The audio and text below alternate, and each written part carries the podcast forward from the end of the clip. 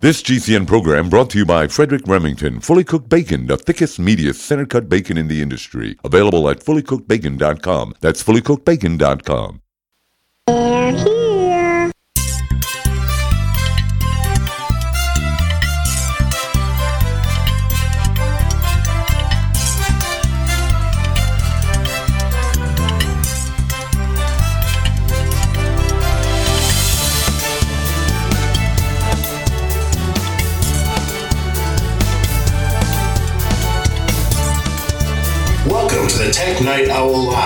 the show for PC users who can handle the truth. And now, here's your host, Gene Steinberg. This week on the Tech Night Owl Live, we'll have Jeff Gamet from the Mac Observer with a bit of a touch of pop culture in our session. A little bit later, we'll talk security with Dr. Timothy Summers. He's an ethical hacker. And what about that ransomware thing that impacted hundreds of thousands of Windows users and more this week on the Tech Night Owl Live? So, just before we started talking with Jeff Gamet, fellow pop culture fan, I was looking at the photos online and they've hired an actor named of Mark Gibbon to be General Zod on Supergirl. Mm-hmm. You see the pictures. This is one imposing dude. He's six foot five, which means he's taller than almost any actor on that show, except for the guy who plays Jimmy Olsen, who's six four. He's taller than Superman, who's six feet, and he's almost as tall as the former FBI director. That's that's pretty impressive. And I love the idea of having a Zod who is a visually imposing figure. And based on the photos we're seeing, this nails it. I think he's more imposing than Michael Shannon in Man of Steel. He's more imposing than Terence Stamp, who is the progenitor of General Zod depictions in Superman, the original Superman the movie. And to me, the the Terence Stamp General Zod, up until now, has been the most realistic and imposing Zod I've seen. Well, Terence Stamp, Well, yeah, a consummate character actor, of course. yeah. Michael Shannon is kind of a weird guy. the guy Well, who played General Zod in the Man of Steel. Kind of a weird guy. Mark Gibbon, I don't know. He was in Man of Steel, by the way. He had a small part in Man of Steel. And he's been in movies and TV shows for years. You're talking about a, a really physically, visually perfect actor for this. And in the trailer for the final episode of the season of Supergirl, he does use the word kneeling before Zod or something like that. And he's got the voice for it. I mean, whoever is the casting director in that show really hit a home run. I gather, though, he's only on for a small amount of time. And he's going to be back next year. So called Big Bad. So this may be more like uh, at the end of the episode, we get a big teaser with Zod and uh, and a cliffhanger leading into the next season. Right, but you have to look at the combination of actors on this show. They brought back Calista Flockhart as Cat Grant. They've got Tyler Hoechlin back again as Superman. And remember, if in the previous episode, Resist, there's a brief scene where he's fighting Supergirl. So obviously, there's some mind control involved there before he gets back to himself. You've got Rhea, played by Lois Lane, I mean Teri Hatcher. I think Dean Cain's in this episode too, but they claim they actually didn't physically share a scene. Oh, that's too bad. I, I, I would have loved to have seen them in a scene together. I, I always thought that uh, they had great on on screen chemistry. That's why they were chosen. Now, speaking of on screen chemistry, the early reviews of Wonder Woman are out. Now, understand that Lynda Carter, the original Wonder Woman on TV, has been playing the President of the United States who happens to be an alien, like from outer space in mm-hmm. disguise, has been on Supergirl on several episodes.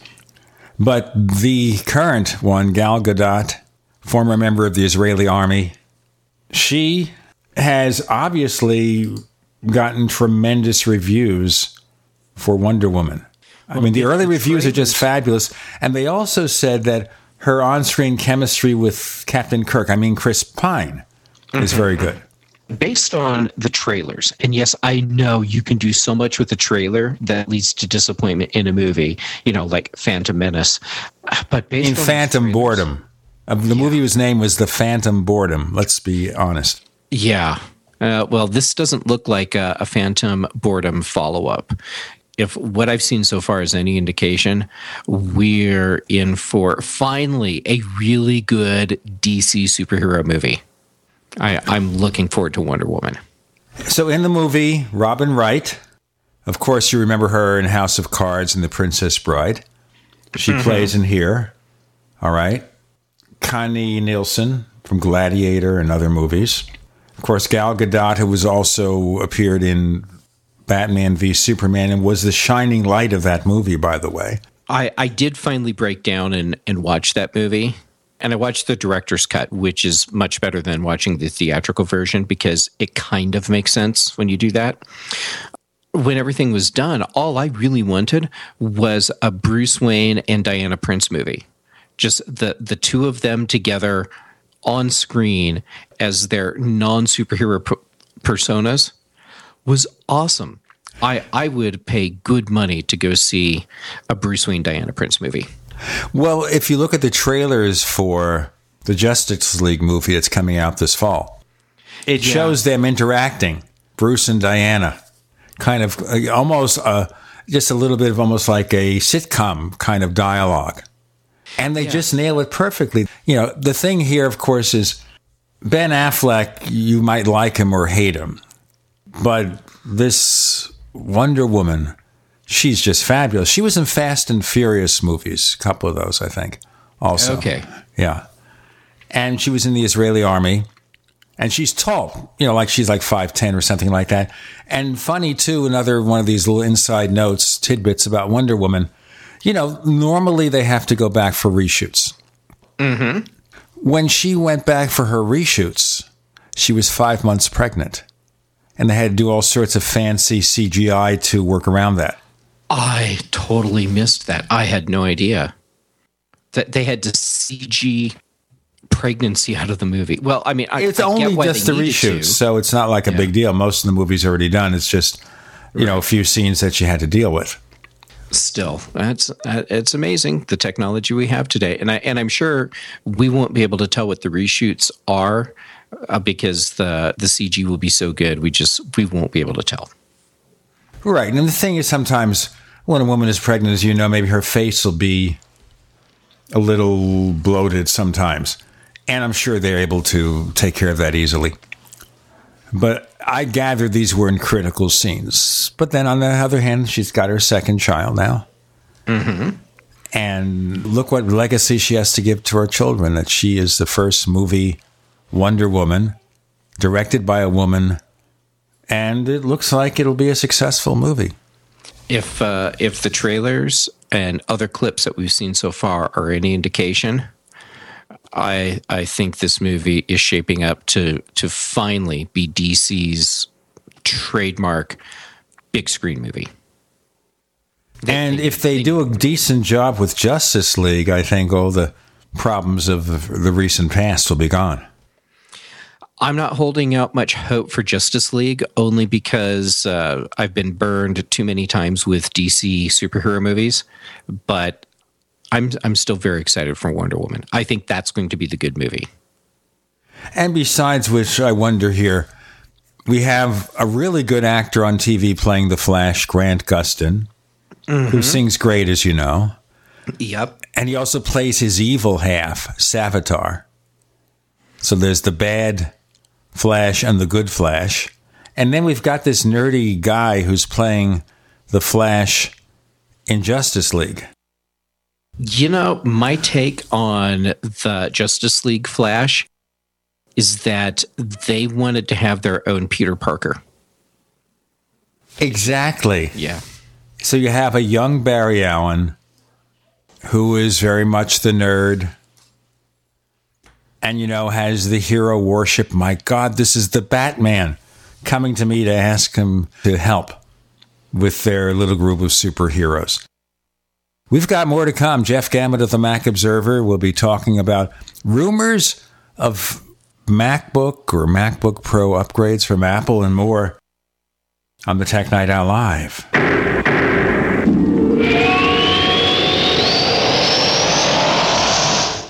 Neighbors, I want to tell you about my favorite graphics app. It's the award winning Graphic Converter. You know, Graphic Converter is the universal genius for photo editing on your Mac. Join over one and a half million loyal users for this Swiss Army knife photo editing app. It gives you all you expect from a top flight image editing app with tons of features, and most important, it's easy to use. It's also far less expensive than that other app that you can only get by subscription. You know, the one I'm talking about. What's more, you can get 20% off with your order right now. So write this down to learn about Graphic Converter.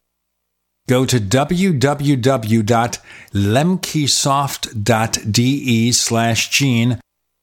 Let me spell that www.lemkesoft.de slash gene. It's been said any society is only three missed meals away from chaos. Those times may be near. Think about it. Our country faces multiple terrorist threats and aggressions from Russia and North Korea. Social unrest and violent marches yet again may lead to looting of stores and city shutdowns. And our crumbling infrastructure leaves our power grid vulnerable to long term outages from a single cyber attack. When the chaos from any one of these threats arises, the government knows it can't provide during a widespread national emergency. That's why you need your own plan for self reliance. That's where My Patriot Supply comes in. Get a four week survival food supply for only $99. That includes breakfast, lunches, and dinners. Order online at preparewithgcn.com. 99 bucks for four weeks of survival food that tastes like homemade cooking and lasts up to 25 years from My Patriot Supply. Get your kits today at preparewithgcn.com. Free shipping is included. Preparewithgcn.com. The answer to being in control of your own healthcare is freedom from insurance. Become part of a group of self pay patients that come together to share in each other's medical expenses. Individual share amounts begin at $107 a month and $347 for families. Choose from three health sharing programs. Holistic treatments may be eligible for sharing. See guidelines. Discount programs available for dental, vision, and pharmacy. Go to libertyoncall.org. That's libertyoncall.org. Have you ever thought you'd like to flip houses but didn't know how or where to get the money? Are you ready to be your own boss so you can start living the good life? Hi, I'm Preston Ely. I used to be so broke. I had my electricity turned off nine times, but I figured out a way to quit my job and find financial freedom in real estate. For a limited time, I want to send you a free copy of my smash hit selling book, How to Get Rich in Real Estate. It shows you how to copy exactly what I did so you can make money from the comfort of your own home without even doing any manual labor. I've already given away 5,000 books and they're going fast. To get one before they're gone, call 1 800 958 6936. Listen, if you're sick and tired of stressing about money, this book could change your life. It's short, fun to read, easy to understand, and awesome. To find out how to get your free book while supplies last, call 1 800 958 6936. Call 1 800 958 6936. 1 800 958 6936. Are you looking to become more self-sufficient? Then you need to have your own energy source. The Solark EMP hardened generator is automatic, maintenance-free, and reduces your monthly electric bill. You can also take it off-grid when you go camping. Contact PortableSolarLLC.com or call for details at 972-575-8875 today. Portable Solar LLC gives you everything you need to start using solar energy in less than one hour. Solark EMP hardened solar generator energy insurance for your family or business. Call Portable Solar LLC today. We'd like to hear from you. If you have a comment or question about the Tech Night Owl Live, please send it to news at technightowl.com. That's news at technightowl.com. If you'd like to discuss today's show with fellow night owls, visit our community forums at forum.technightowl.com. That's forum.technightowl.com. On the Tech Night Owl Live, we want to remind you of the best way for you out there, you. I'm looking at you right now through the magic of radio and AI The best way to support the Tech Night Owl Live is to become a member of Tech Night Owl Plus at plus.technightowl.com to get the information. We offer a commercial free version of this show with better quality audio for a modest subscription fee starting at just $1.49 a week. Our price cheap. Plus.technightowl.com. Just briefly before we get on, we've been talking with Jeff Gamet of the Mac Observer about pop culture. There's, of course, this new Spider Man movie, and the actor's name is Tom Holland, who is, plays a teenage Peter Parker rather than the college student or the older guy. Mm-hmm. And he's mentored by Iron Man in the trailers. Mm-hmm. And watching these trailers, well, first off, I, I am so burnt out on Spider Man reboots because, I mean, how many did Sony give us? Three different reboots, is it? But look about having Marisa Tomei as his aunt. First, I, I think Marisa Tomei is awesome. And I, I just I just love when I get to see her on screen. She's she's just great. But she's kind of young for Aunt May. So that that's that's kind of weird uh, for me. But you know, I'm keeping an open mind because Marvel is making this movie and not Sony. This is giving me a glimmer of hope that we will finally have a Spider-Man movie that was worth the reboot. And I mean, Marvel gets their own characters. Uh, that's why we've seen such great stuff coming out of the Marvel big screen universe. And I think it's likely we could get a really good Spider-Man movie finally. And we saw a little bit of what we can do with Spider-Man in the last Captain America Civil War. And that was uh, almost an Avengers movie. it was an Avengers movie with Captain America as the title for the movie. And and the reason I know it was an Avengers movie is because Captain America movies I don't think are that good. But Avengers movies are a lot of fun. Captain America Civil War was fun. So therefore it's an Avengers movie just with Captain America as the title. But the Spider-Man scenes in that movie I, I loved them because I felt like I was watching the Spider Man that Marvel created, not someone else's interpretation of the character. Yeah, he had that kind of goofy, nerdy quality. Yeah, and he was kind of a smartass. And it felt like I was watching Spider Man really be Spider Man. See, that's what Tobey Maguire lacked, I think, in playing Spider Man. Didn't have that nerdy quality and he kept taking his mask off. And and I I, I know why. It's because Tobey Maguire wanted his face seen. Uh, but Spider-Man doesn't take off his mask because he's going to stop an elevated train from crashing. That's not what he would do. But well, you know, it's a different thing now.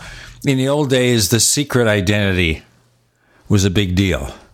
And at the end of Iron Man, you see Robert Downey Jr. say, I'm Iron Man, like the last lines in the movie.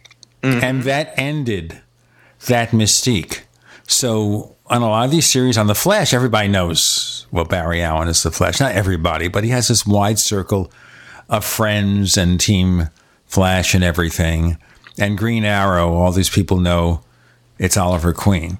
On right. Supergirl, you know, quite a few people know that Kara Danvers is really Supergirl, not just because of the glasses. The only mystery left is does Cat Grant know now that she's back in the show?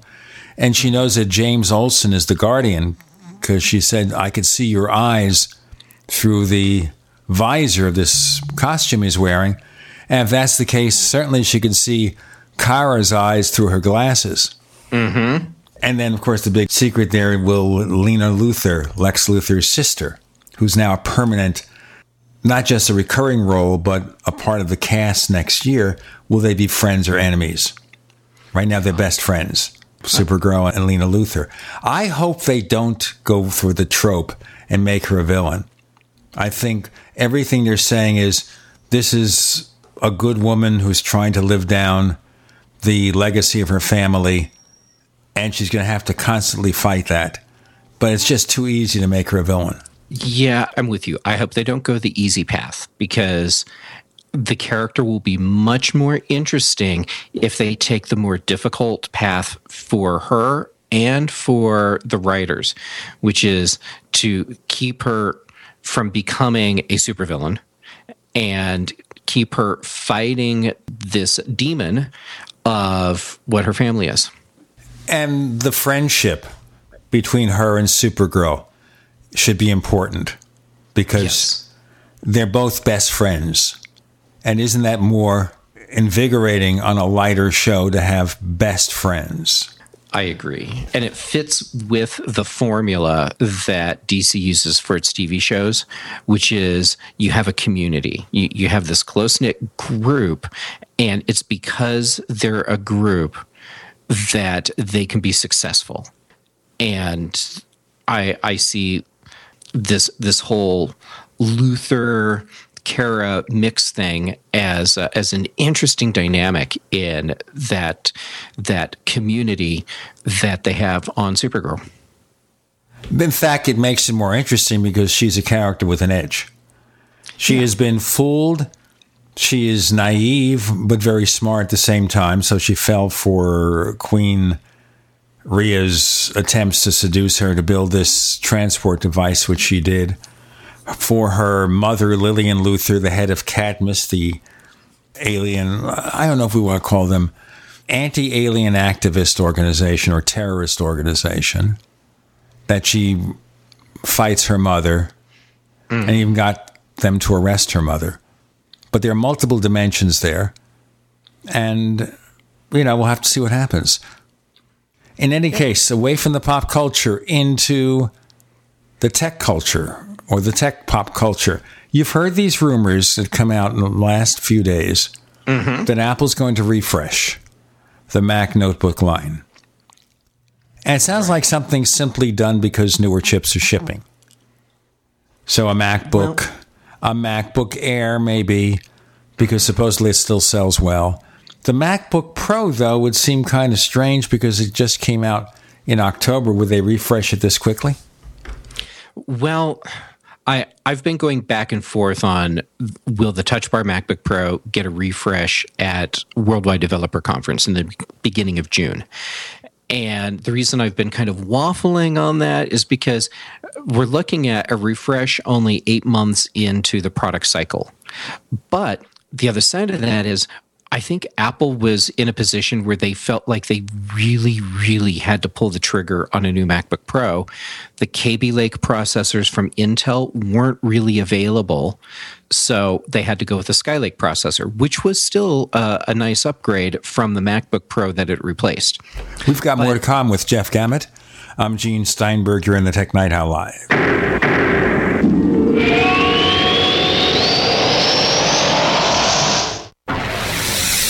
You are listening to GCN. Visit GCNlive.com today.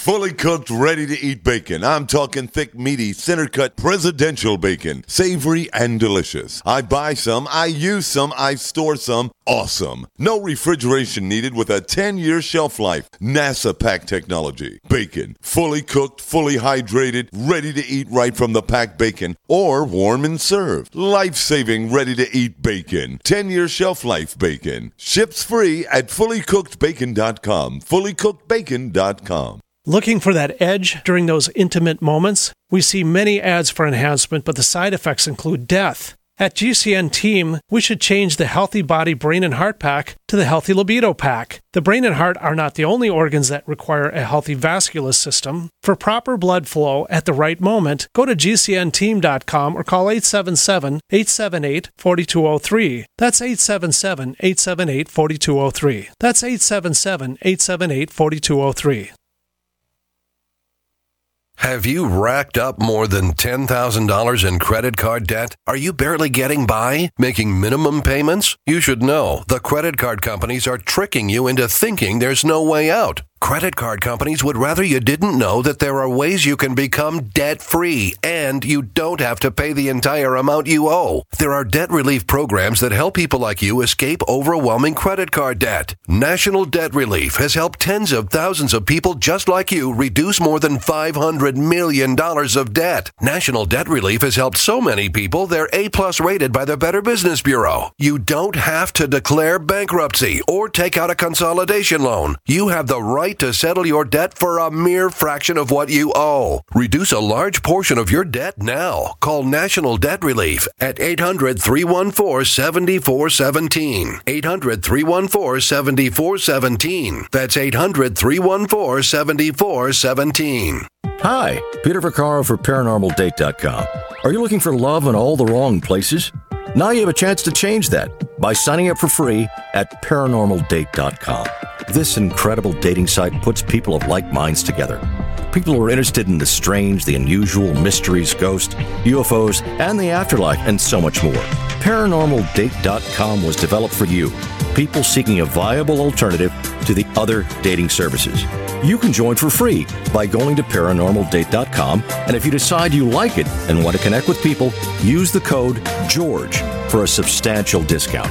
Mark Rawlings, president of ParanormalDate.com, says so many people hunger to share their experiences about the paranormal, the unexplainable, or the afterlife, and so much more, and this is the source for them to meet and share that common interest. So sign up for free at ParanormalDate.com, ParanormalDate.com, and use the code GEORGE if you decide to connect with someone you like. Have you checked your Google search results lately? Search results are usually the first impression that people form of you or your business, so make sure that they create a positive impression with ReputationDefender.com. What the internet says about you can have a big impact on your life and your livelihood, even if it's not true. Fortunately, you can now control how you look online and in online search results with ReputationDefender.com. Call 800 831 0771 now. That's 800 831 0771 for your free reputation analysis. If you have negative material from an ex employee, upset patient, or former client, newspaper article, legal issue, social media, or other source showing up in your search results, you can combat it with ReputationDefender.com. Our dedicated experts in patented technology can help make your online search results look their best. Call 800 831 0771 to learn more. 800 831 0771. That's 800 831 0771. Or visit ReputationDefender.com. Live with Gene Steinberg. It's the Tech Night Owl. Because you never know what's going to happen next.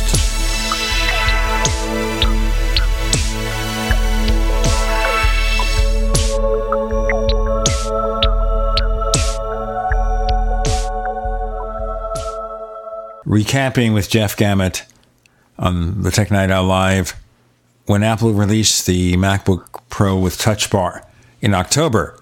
The latest generation core chips from Intel, the Kaby Lake, were not shipping in quad core versions. They didn't ship till several months later. So Apple went with what they had. Now, I understand they may want to go now with that chip, but more chips are coming this fall. Well, and the other thing here is too that the difference in performance will be minuscule. Do you think it's even worth it? Yes, and it's not because of the performance; it's because of the power, uh, and and I mean electricity power. So the the power consumption will be more efficient. Plus, it lets Apple make a uh, 32 gigabyte MacBook Pro, whereas the current Touch Bar MacBook Pro is limited to 16 gigabytes. Then they come out with the Touch Bar version. Where's the 32 gigabytes? We've had 16. They've always had 16 gigabyte versions of the MacBook Pro. It maxed out there. And suddenly the new model comes out. Where's the 32? And I look at all these articles saying, well, Apple has all this to fear from the Microsoft Surface. And we'll get that in a moment. And the Surface notebooks have 16. They don't have 32. Just want to let you know. There are some Intel notebooks that do. But does the memory controller available for Kaby Lake support 32?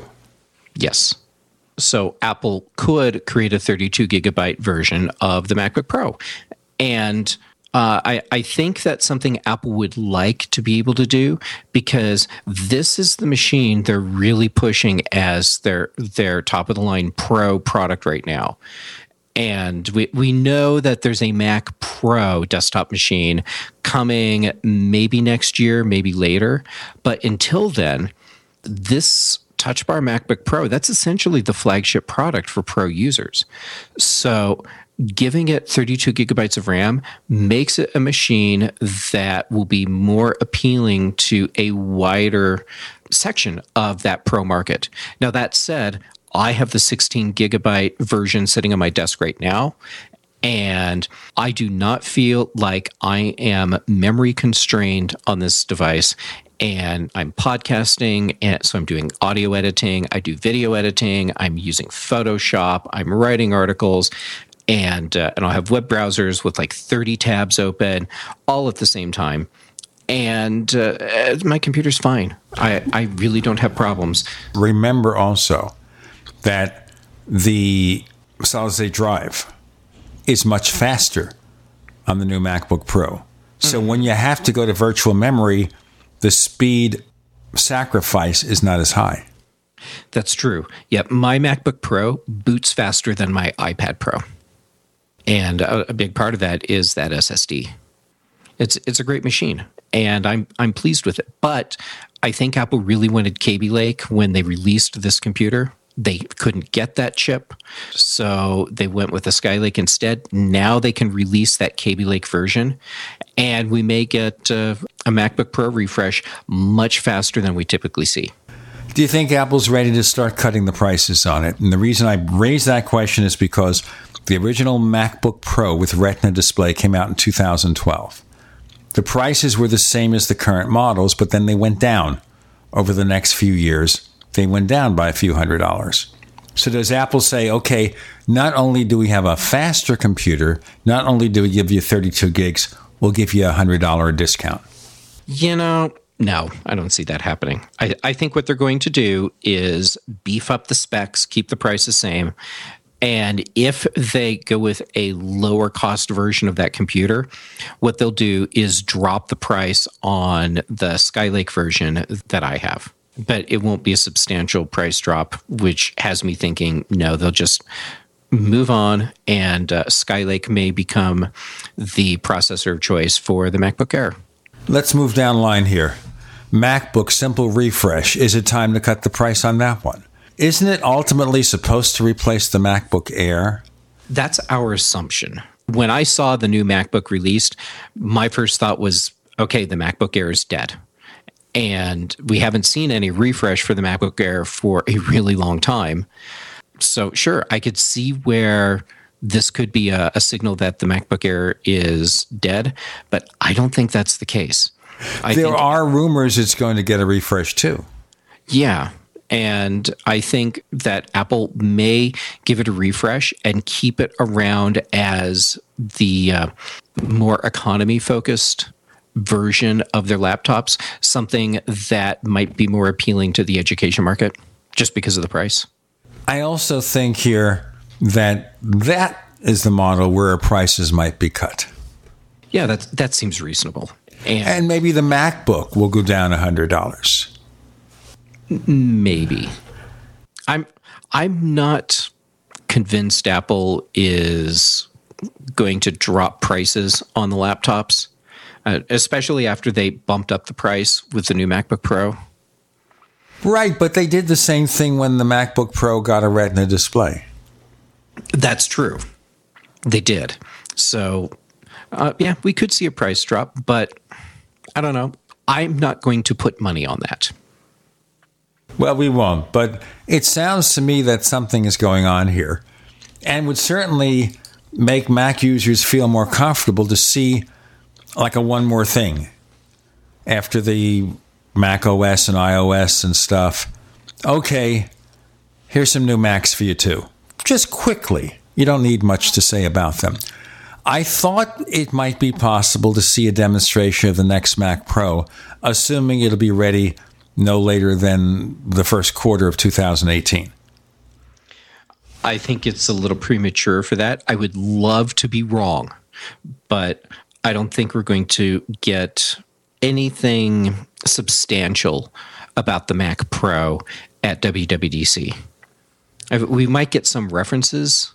To, it's it's a pro computer that uh, that developers will be interested in. So I could see having some sort of reference about what they're doing with the computer, but I don't think we're going to get something big about that.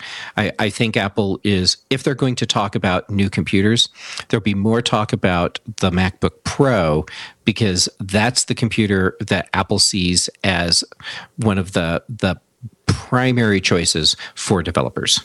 And remember, the notebooks are over 80% of the Mac market. The other thing I'm wondering here is there are stories that Intel is going to release in the next month or so an i9 processor mm-hmm. up to 12 cores. Is that going to be the iMac with the professional features when they ship in quantity?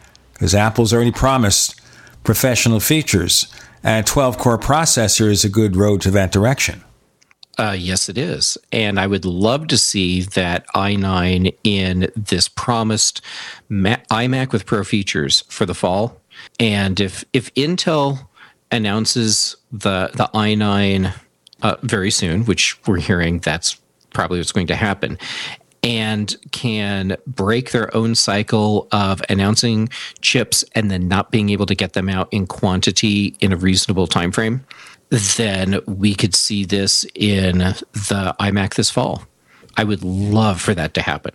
And we assume Apple knew this when they announced there would be an iMac with Pro features. They know what Intel's doing because they know what Intel's doing and what AMD is doing for a few years yet. Right, of course they do. So they, they can plan their product roadmaps for for years out based on what what these other processor manufacturers are doing. Okay, WWDC, iOS 11, Mac OS 10.13, lucky 13. Mm-hmm. Does Apple do that? Well, there are some buildings somewhere around the world where they don't have a 13th floor. But before we discuss that and superstition, we'll tell you this this is a Tech Night Owl Live. He's Jeff Gamet. I'm Gene Steinberg with more to come.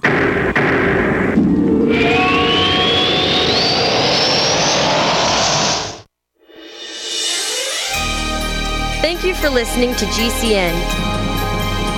Be sure to visit GCNlive.com today.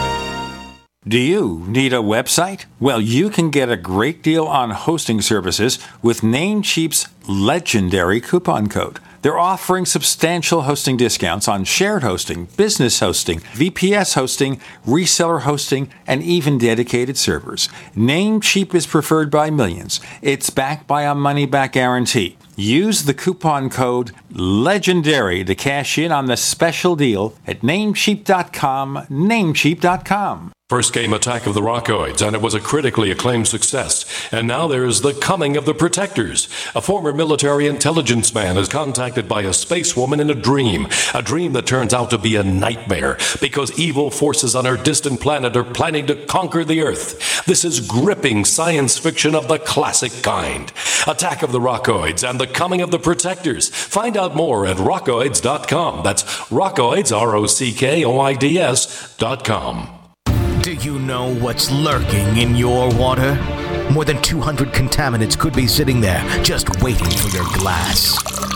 With a ProPure water filter, start enjoying clean and great tasting water today. ProPure filters, independently tested, latest water filter technology. ProPure systems do not require electricity and are easy to set up and easy to use. To find out more, visit your authorized ProPure dealer or ProPureUSA.com. That's P R O P U R USA.com. Hunters, anglers, campers, and survivalists. Get back to nature. Expand your horizons with the highest quality, most versatile, unique slingshots and sling bows on the market at slingbow.com. Slingbow products are compact and models start from just $17.98. They're perfect for your bug out bag or storing in your vehicle. Give yourself and your loved ones the excitement and tradition of Slingbow, a new frontier in archery and truly modern twist on this primitive survival tool. Feel the thrill only at slingbow.com.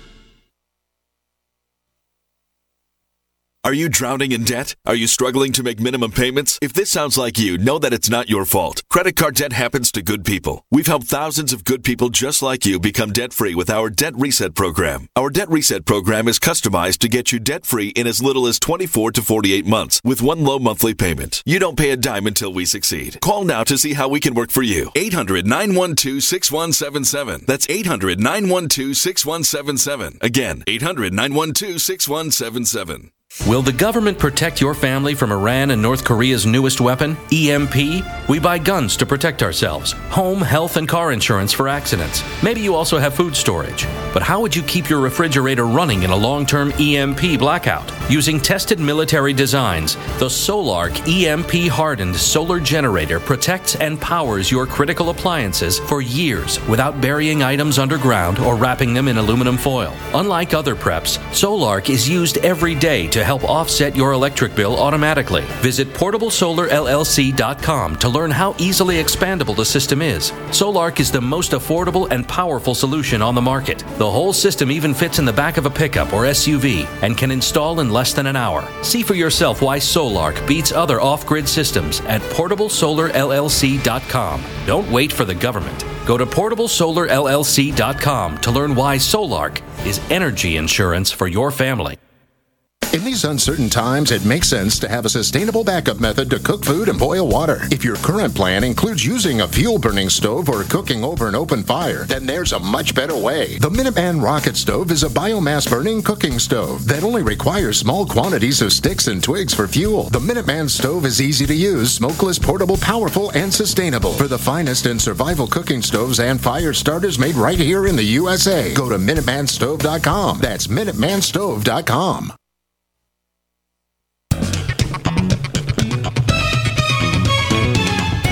know what's going to happen next? Well, here's the Tech Night Owl. Live with Gene Steinberg.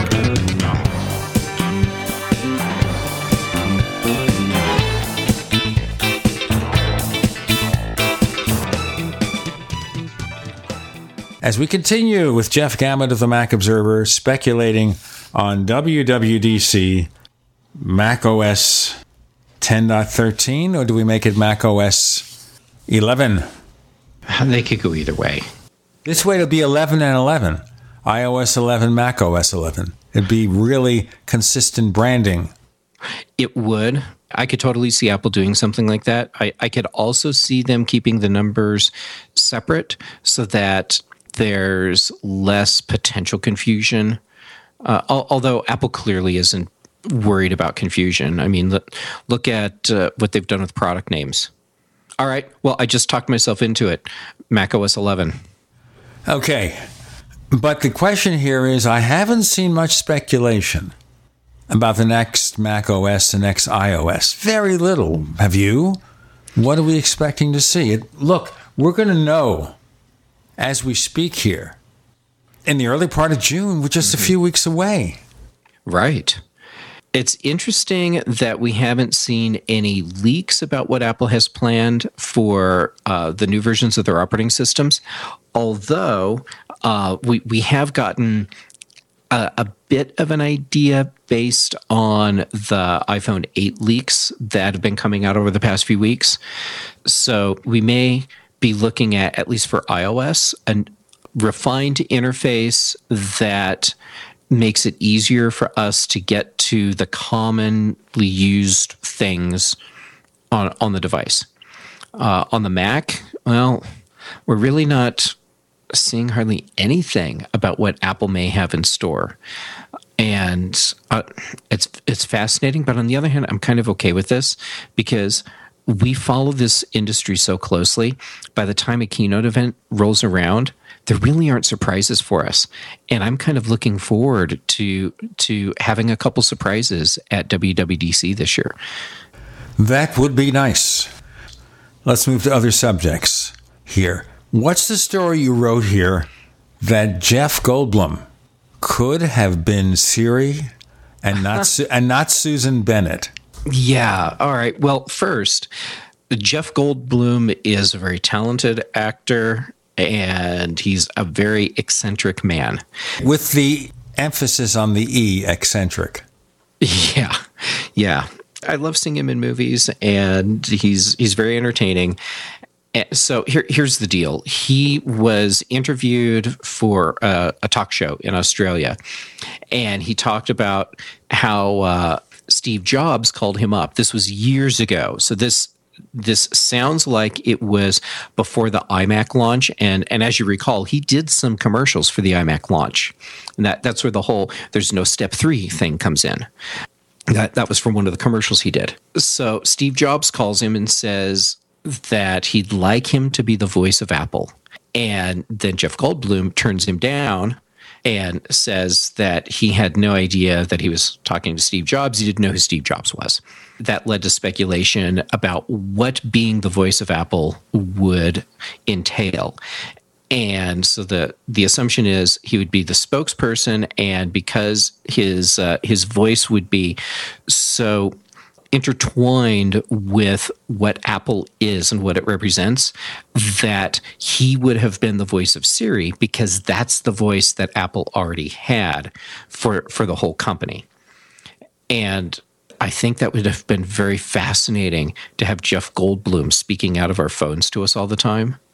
As I, I really love the the Siri voice that we ended up getting but it's kind of intriguing to think of a of an iPhone where you ask Siri how to get to your favorite coffee shop and Siri comes back and says something like, "Well, um we can get there by um we got to find a car." You know, something like that. It's just yeah. So we don't know that he would have been the voice of Siri for certain, but it sounds like that's kind of the path that Apple would have gone down had he become the the official voice of the company.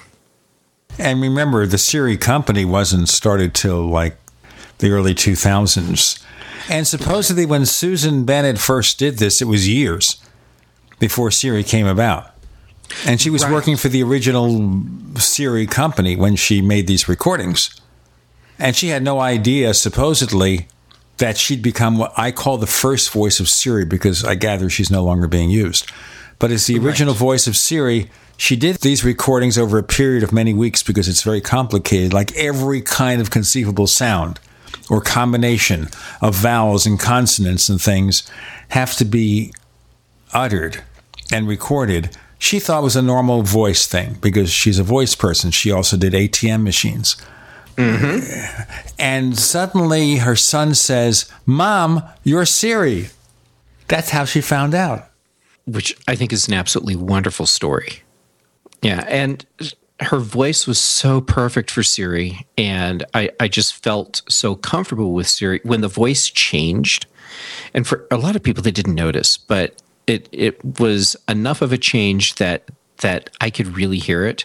And at first, I felt uncomfortable, like I wasn't talking to my Siri anymore and I, I I wanted my Siri back. Of course, I eventually adapted, and and I'm and I'm okay with the new Siri voice, but I still have a special place in my heart for the original voice. We should start a petition at change.org. Bring back Susan Bennett as Siri. But remember, in other parts of the world, they have different voices. You hear that? that is interesting. It looks like the new Siri is jealous. Wait a minute, let's try something here. Who is Susan Bennett? Here's some information. Okay. Well, that wasn't nearly as exciting as uh, as something like "She's my mother" or Siri, are you jealous of Susan Bennett? Yes, she does. She's lying. She's spinning. yeah. You can hear the She- way she's stalling is what she's doing. Right. You can hear the tense expression in her voice. Can't you? No, I don't know. This is absurd. But speaking of Siri, your colleague over the Mac Observer has an article out. As Siri gets smarter, how will. He- Here, here's a tip for you and for everyone else that's listening. If you take your iPhone and you set it face down, Siri stops listening. As Siri gets smarter, how will we learn to trust it?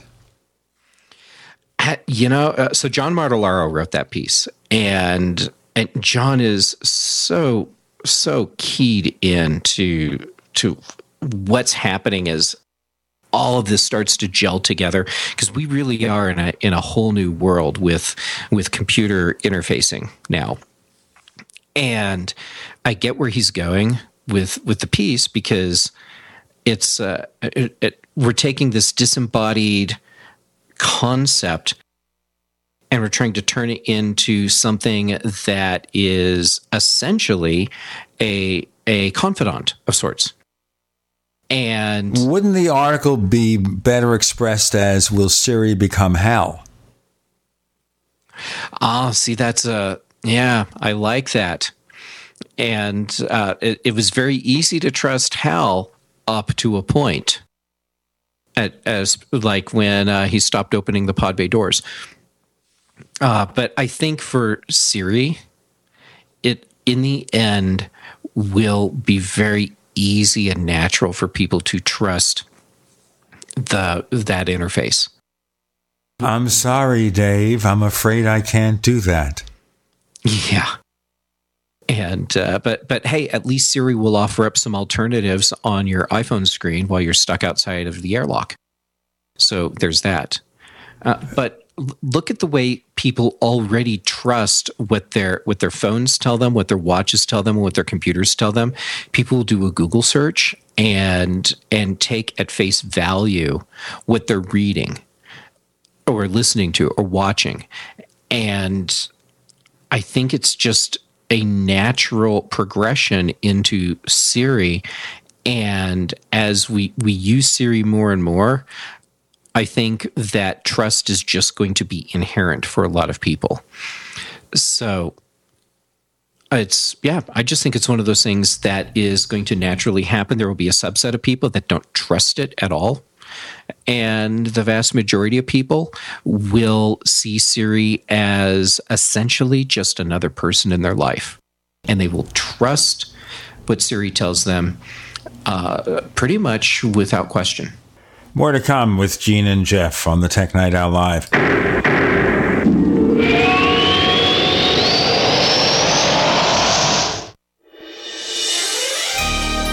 Thank you for listening to GCN.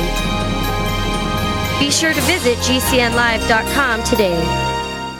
Attack of the Rockoids has been well received by critics and readers alike. It's a thrill a minute story you'll never forget. A former U.S. military intelligence officer is haunted by intense dreams about a beautiful woman pleading for his help after a terrible battle in outer space. But the dreams turn out to be true and thrust him into a telepathic love affair with a woman whose faraway planet is intent on destroying the Earth. And now the gripping tale continues in The Coming of the Protectors. It's the second book of the Rockoids trilogy, a galaxy spanning adventure that pits our hapless heroes against powerful, fanatical enemies that threaten the lives of freedom loving beings everywhere. Attack of the Rockoids and The Coming of the Protectors. Classic science fiction at its best, available now. For more details, visit rockoids.com. That's R O C K O I D S.com.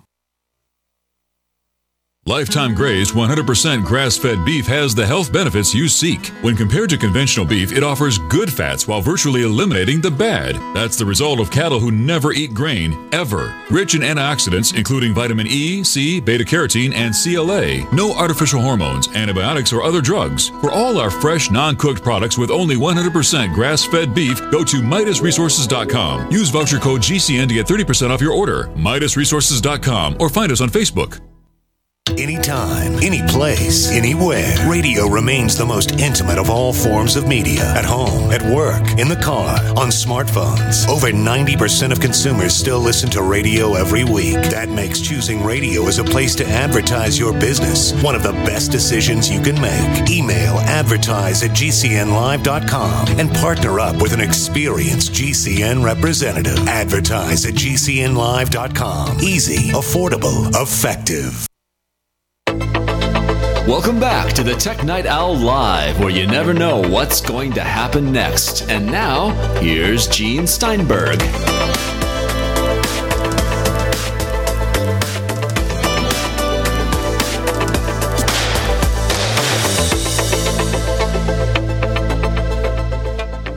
We have Jeff Gamet of the Mac Observer. I'm Gene Steinberg on the Tech Night Owl Live. A bit later, we have ethical hacker Dr. Timothy Summers who will talk to us about the ransomware stuff, which is just impacting Windows users right now, but you never know with such things. I mean, it's possible, well, if you're running Parallels or VMware or Boot Camp on your Mac, you never know what might happen. There mm-hmm. you go. All right. There's an article on your site that just caught my eye. Okay. The cloud is a lie. Ah, yes. John Why is piece. the cloud a lie? All right. So where John is going with this piece is that uh, is that people are becoming not becoming people have become blind trusters in online services. And it was interesting because when he started talking about writing this piece, he was he was asking those of us on the on the TMO staff what cloud-based services we could think of off the top of our heads that had uh, appeared and then failed or just been discontinued for for whatever reason. What he was expecting was he'd get like two or three different things, and what he got hit with was essentially a waterfall of failed cloud services, and it was very enlightening just going through that part of of his research for the piece because it really hadn't hit me how many of these services have come up that we have immediately started to rely on and trust without question only to have them taken away from us. And and what John is saying is that instead of just blindly trusting these online services with all of our information, our our cherished photos, uh, just whatever it is that, that we're using a cloud service for today, we should stop and what we need to do instead is figure out how to replicate those things locally.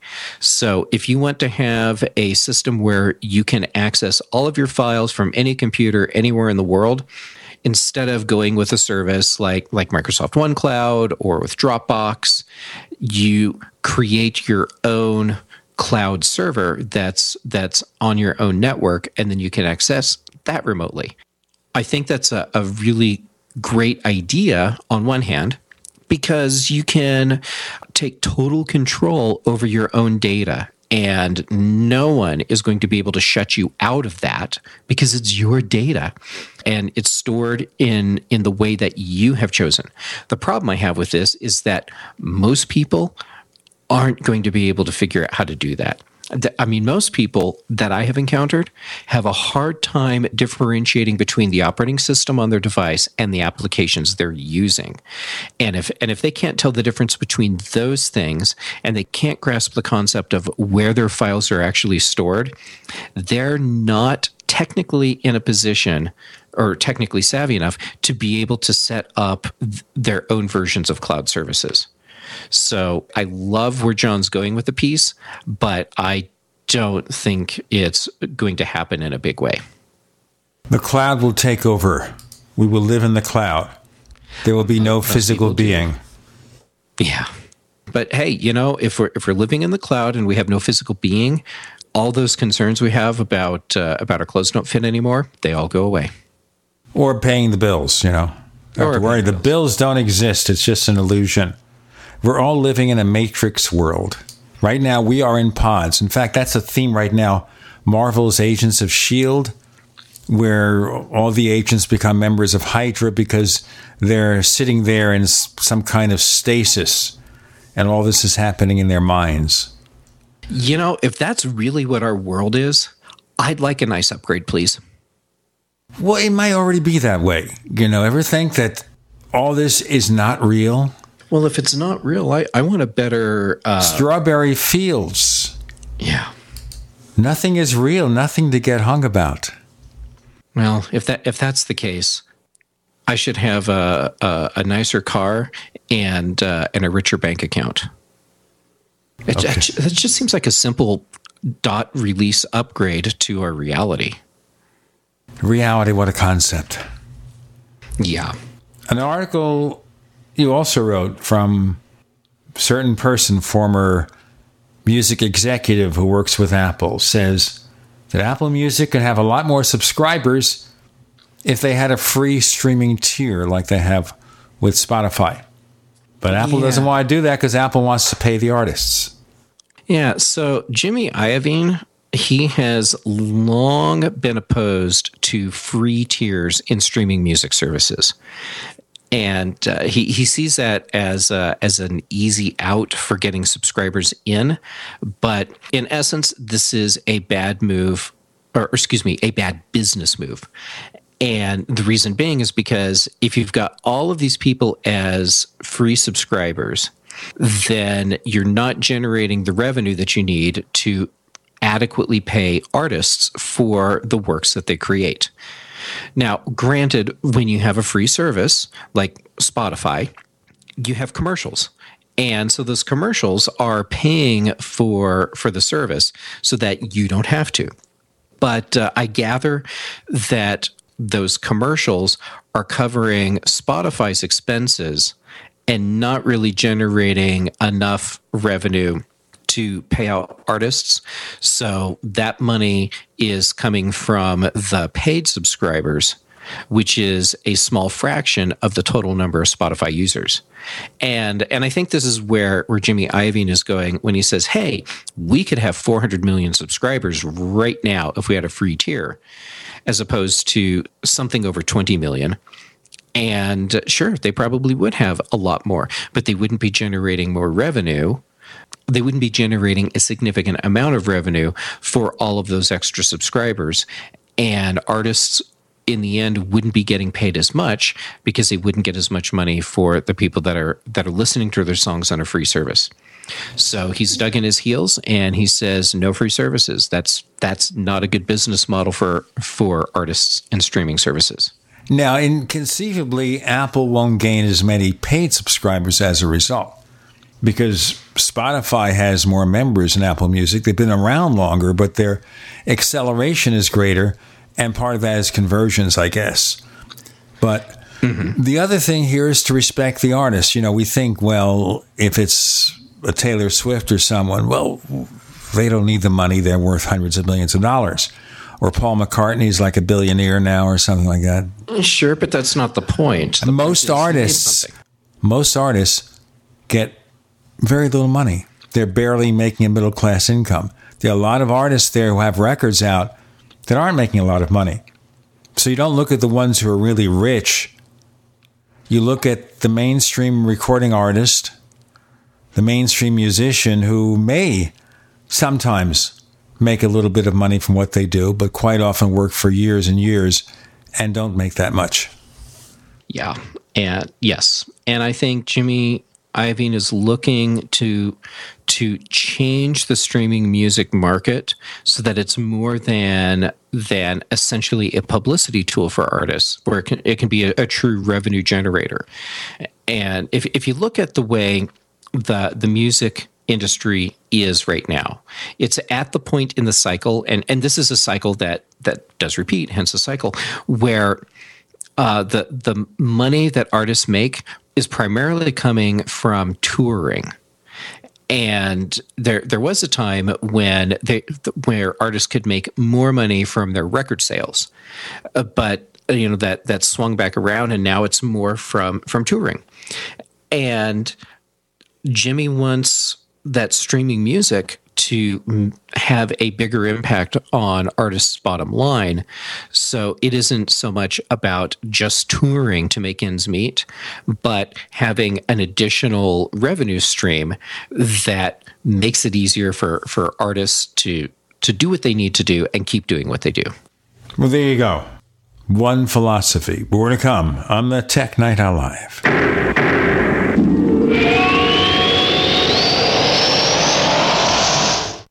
Neighbors, I want to tell you about my favorite graphics app. It's the award winning Graphic Converter. You know, Graphic Converter is the universal genius for photo editing on your Mac.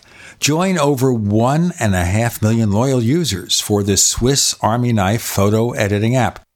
It gives you all you expect from a top flight image editing app with tons of features, and most important, it's easy to use. It's also far less expensive than that other app that you can only get by subscription. You know, the one I'm talking about. What's more, you can get 20% off with your order right now. So write this down to learn about Graphic Converter. Go to www.lemkesoft.de slash gene. Let me spell that.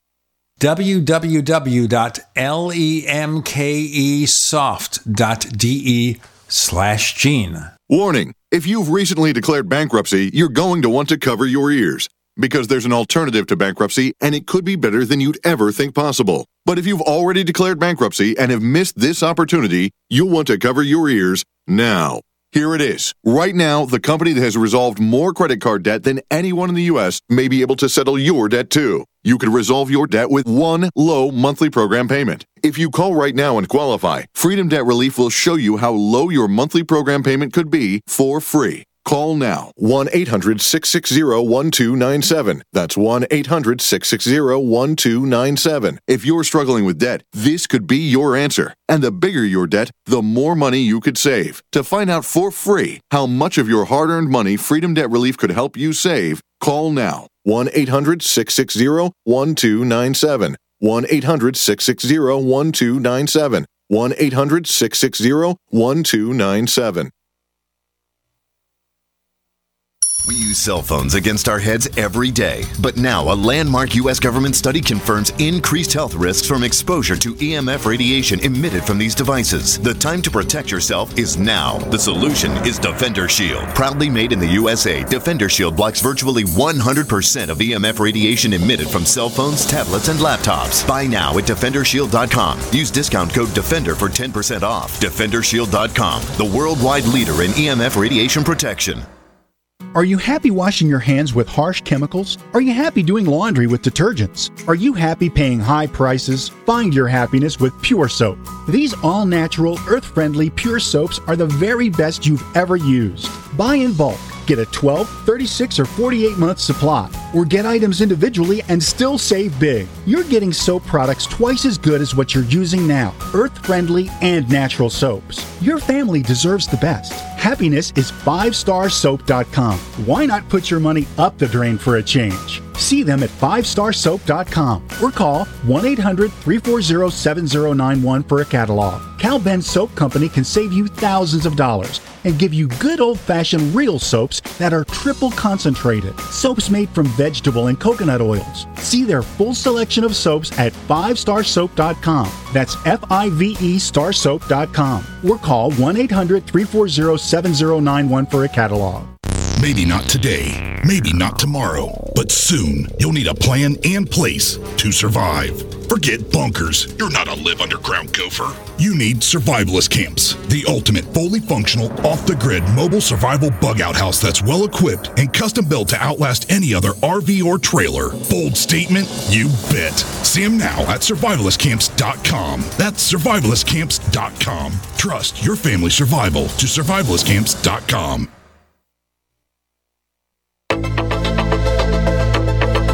We'd like to hear from you. If you have any thoughts or comments about the Tech Night Owl Live, please get in touch at news at technightowl.com. That's news at technightowl.com. Looking for past episodes? We've got hundreds at technightowl.com slash radio. That's technightowl.com slash radio. Or subscribe on iTunes. We have the one, the only Jeff Gamet of the Mac Observer. And I want to bring up something I mentioned earlier, and I don't know if you even want to comment on it. In connection with the stories about Apple's expected Mac notebook refresh at the WWDC. Mm-hmm. Some people are saying, well, Apple needs to compete with the Microsoft Surface. And I look, Surface sales are a fraction of Macs. Surface sales were down 26% in the March quarter, whereas Apple sales were up a few percent. Mm-hmm. Why should Apple compete with something that isn't successful? They don't need to compete with something that isn't successful. What what they do need to compete with is consumer interest and consumer mindshare. So to that end, Apple needs to be continuing to innovate and they need to continue to release new products or upgraded products that are enticing to consumers. So, like, like if you look at the new Surface laptop, the media just went crazy over that. And they were praising Microsoft for releasing or, or introducing this new ultra thin, lightweight laptop. And when you look at the specifications for it, it's essentially, or it's in line with Apple's current MacBook Air, but with a bigger screen, or excuse me, uh, a higher resolution screen and fewer ports. So if Apple had released the Surface laptop, the media would have essentially had a stroke because they would have been so angry with Apple for releasing something that's based on years old technology and uh, and it's not an upgrade at all and yet Microsoft did it and people are loving it. So it's the it's that mind share thing. It's something that was that appears new and fresh. Now the thing to bear in mind here is the Surface laptop starts at 999 and I think there's a model that's 2199. Mm-hmm. Supposedly, it's oriented towards the educational market because they got what this fabric cover or something for the keys, which I don't understand that at all. But I guess they feel that the kids are going to drop their diet cokes or something on the keys, and this is going to protect them. I have no idea. Then you have the Windows 10 S, which is kind of a restricted walled garden version of Windows 10 Mm-hmm. only using apps in the Windows Store. I think there are three of them right now. But the key being here is school systems are buying things like Chromebooks because they don't have the money. So why would you consider a notebook line unproven with an operating system concept unproven that's more expensive? Apple has a hard enough time selling MacBook Airs to them, even the 11 inch model, which is not available for consumers anymore. Well, for Microsoft, this is, I think, a product line where they're showcasing the technology and where this will become something that that really makes sense for the educational market is when other companies start making their own versions of the Surface laptop. So meaning they're they're low cost mini laptops that are running Windows 10 S. Then at that point, now we're down to the $300, $400 laptops. That's where Microsoft is is looking with this product line. Other than this crazy keyboard scheme, what else is new about it? Uh, it, it has a very nice display. What else is new about it? That's it. Because everything else that's in it is is uh, uh, existing technologies, and it's just packaged up in a case that looks nice. In other words, it's nothing that a PC maker can't already do. This inspires nobody. The big new thing out of this really is Windows 10 S. That's what Microsoft, I think, is hoping is going or will hook more customers in because it will be more protected. Essentially, it it will be limited to apps from their own store, and I think that Microsoft sees this as an appealing option for a lot of people. I suppose we'll have to see where that goes. I don't know. I have to wonder here what Apple is going to do to get its traction in the educational market. They're not going to go real cheap. And it's hard to sell to school systems when they will buy cheap. We can give you all the arguments in favor of a Google Chromebook, why it is, why it might be appealing, but the appeal is money. Uh, yeah, that's it. I've talked to a lot of people that work in uh, in school districts around Colorado, and the common thread is at least the Chromebooks are cheap. and uh, other than that, they they tend to not be overly pleased with them because they you know they they tend to break because they're so cheap. Something that's not discussed. What kind of PC do you expect to get for $150? Um, honestly, for me, for $150, I expect to get four Raspberry Pis. And uh, and but as far as a uh, uh, a, a serious work computer or school computer, no, I I don't. Uh, I, I don't see $150 as a wise investment there.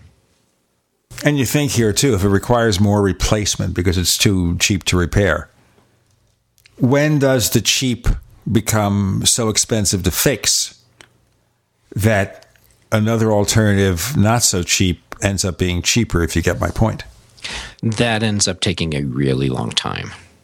Because that, that bottom line where you're just looking at at the the purchase price on a spreadsheet, that's really enticing for a lot of businesses and a lot of schools.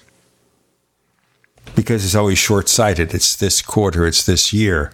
Mm-hmm. We'll worry about next year, next year. But this year, we have to save money. Right. And uh, you see that all the time. So that that's going, that's the thing that Apple's really going to have to compete against and they they may be able to do that to a degree with the new 9.7 inch iPad that uh, that was released a few weeks ago. Uh, but still, at, that's not something that's hitting the $150, $200 price point. Maybe in bulk, Apple could get it a lot closer to that to that price point. And for a lot of schools, they do make bulk purchases.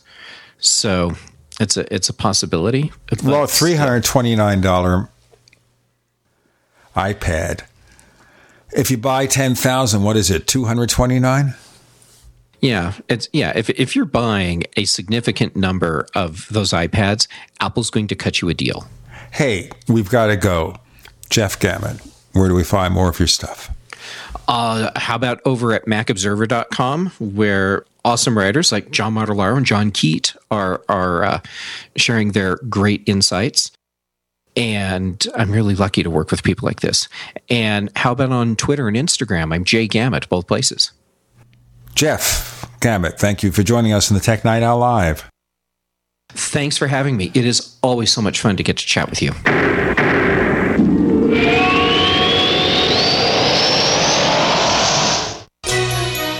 Thank you for listening to GCN. Visit GCNlive.com today. We all have heard about the benefits of fish oils, but what about the presence of heavy metals, PCBs, dioxins, furans, and other contaminants found in fatty tissues of fish. GCNteam.com recognizes this risk and offers IFOS certified tested omega 3 fatty acids. EPA, DHA insist on IFOS omega 3 fatty acid certification. Get the best at GCNteam.com or call 877 878 4203. Homeowners have much more to worry about than just making their mortgage payment. Can you afford to repair or replace your air conditioning when it stops working this summer? Or worse, a major plumbing problem? With National Home, you can say goodbye to repair bills. If you own a home, you could stop paying for these costly repairs. Best of all, call now to get one month of repair coverage for free. Get total protection for your home's major appliances and systems so you have no more costly repair bills. Call 800 887 3022. That's 800 887 3022. 800 887 3022.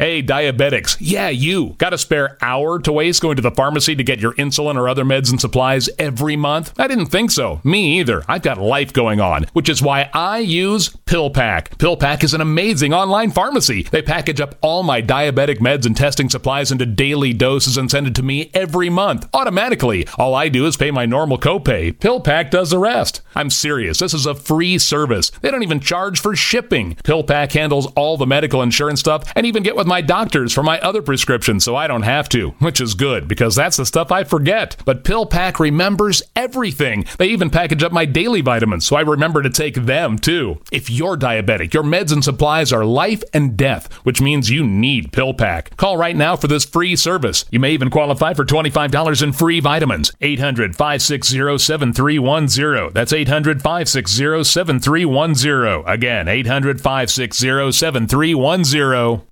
Hi, my name is Scott Fuchs, teacher and rowing coach for over 14 years. I was sluggish, overweight, on prescription drugs, and only 30 something. Fortunately, I was referred to Dr. Z, and happy to say Dr. Z's all natural protocols over a consistent course resolved my health issues. I'm in the best shape of my life, and most importantly, on zero medications. I'm Dr. Stanowski, author of Evology, trained as a primary care physician, surgical manipulation under anesthesia, expert in nutrition, diet, weight loss, immune system, and I specialize in chiropractic. My 15 years of professional experience has taught me the four keys to vibrant health a balanced musculoskeletal system, an integrated nervous system, a flowing lymphatic system, and a body filled with over 90 essential nutrients. This has been a secret too long. Actualize your potential, reverse disease. Call me, Dr. Z. 201 945 1177, 201 945 1177, evolveyourself.com. Hello, I'm Mike Lindell, the inventor of My Pillow, and like all of you out there, I had problems sleeping. Pillows would go flat, I would flip-flop all night long, I would wake up with a sore neck, maybe a headache, or feel like I needed a nap even though I slept 8 hours. When I invented My Pillow, I wanted it to where you can move the patented fill to give you the exact support you need as an individual regardless of sleep position. My Pillow will get you into that deep REM sleep faster and you will stay there longer. It's not about how much time we spend in bed, it's about how much of that quality sleep we get.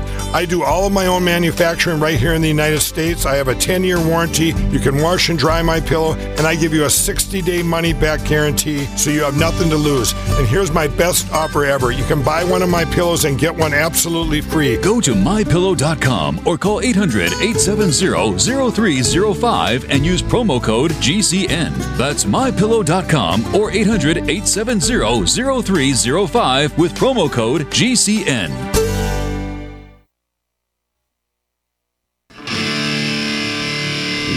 Going to happen next? You never know when you're listening to the Tech Night Owl live with Gene Steinberg.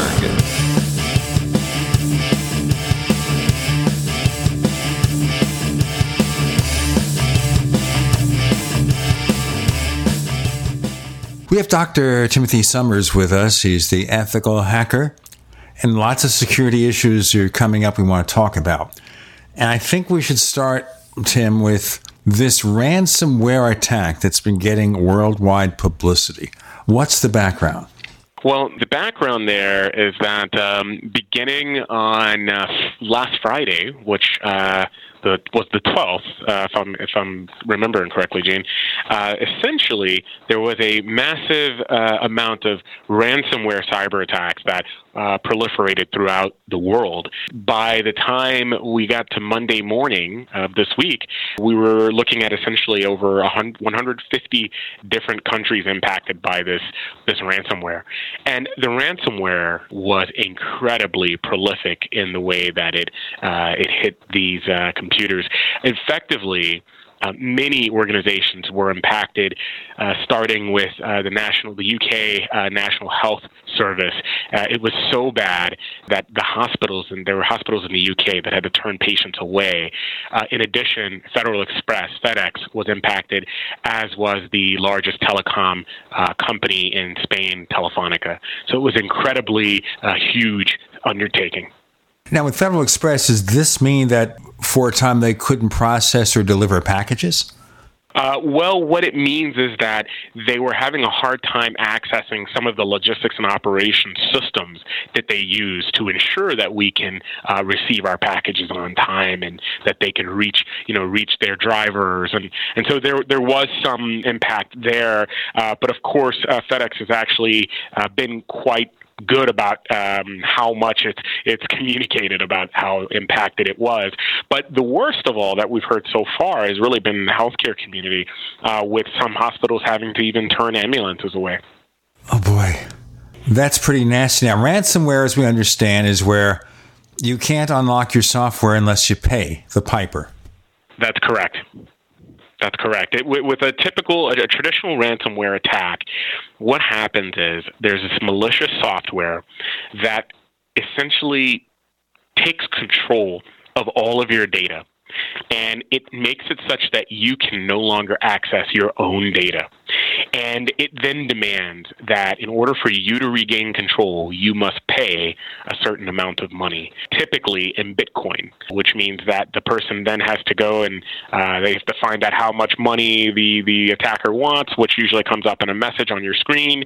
The attacker or the ransomware usually will uh, provide some instructions on how you can convert that money into Bitcoin and then transfer the funds to the attackers and uh, that's the only way you can get your data back. Understand with Bitcoin here, we're talking about an alternate, all digital currency.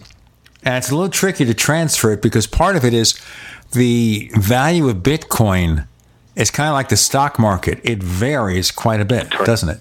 That's correct. It, it is a supply and demand style of market, the same way that the S&P 500 is, or the Nasdaq, or the New York Stock Exchange. You're absolutely correct. All right. So even if you do this, you may actually have to put in more money than is being asked for in case the value changes by the time you send it. The other thing here is the reason they use Bitcoin is you can't trace it. That's correct. Bitcoin is a, as we would say, truly anonymous. Um, of course, uh, that is, you know, uh, there, there's some debate about that and about how anonymous it really is. Yeah, I can see where this gets to be pretty squirrely. So, have they actually determined who was responsible for this? Not definitively. There has been some conjecture, and the latest conjecture on the street is that uh, there's some similarities in the code uh, in this cyber attack, uh, which has been called WannaCry, um, and the Sony cyber attack that you will recall happened uh, a while back. And and the Sony cyber attack was attributed to North Korea uh, by some of the cybersecurity researchers that worked on it at that time. I believe that was uh, FireEye was the company, the FireEye or Mandiant. They were the the company that um, uh, said it was probably North Korea.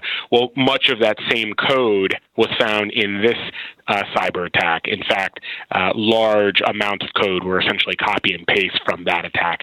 So there's been some conjecture that North Korea is behind it.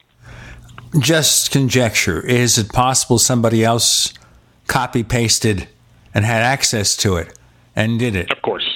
Absolutely, absolutely. Because the same way that the cybersecurity researchers are analyzing this code uh, now, I mean, anyone with that knowledge could have analyzed the code and copied it and, and, and reutilized it. Of course, it would take uh, some substantial expertise in order to know how to copy the right code. Um, and and the, the presumption here, um, the folks that are making the conjecture that it's North Korea, uh, the presumption there is that, hey, the people who wrote this code would know best which parts of the code are the right parts to copy and paste. Now, I understand this affected Windows users at this point. Yes, yes, that's correct. Uh, specifically, Windows XP users. Why is anybody out there using Windows XP? Windows XP is the fall of 2001. Yes, yes, this is correct. Well, Gene, you know, there's a lot of uh, organizations in other in different countries that are still using uh, Windows XP. In fact, there are many American companies that might have a branch in countries uh, such as uh, uh, India and, and other countries in Asia and Europe that uh, are still running Windows XP primarily from the perspective that maybe those Windows XP systems are managing some uh, critical uh, critical assets that can't be taken offline. Um, and then, of course, there's sometimes there's concern. At the end of the day, it boils down to being concerns of integration, um, and and that really is is one of the biggest challenges that some of these organizations that were still running Windows XP are faced with.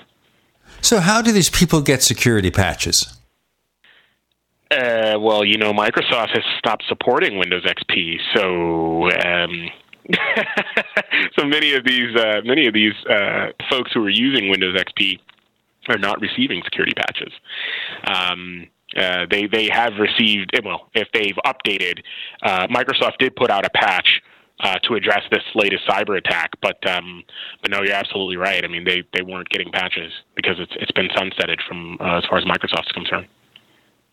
Well, there you go. You have to think about any company that would put mission critical services on an operating system that's what 16 years old Mm-hmm. has been long ago long ago abandoned by its publisher not being supported. It's kind of like running software if you can on mac os 10.0 with far fewer security problems. It's ridiculous Exactly. It, it, is. It is.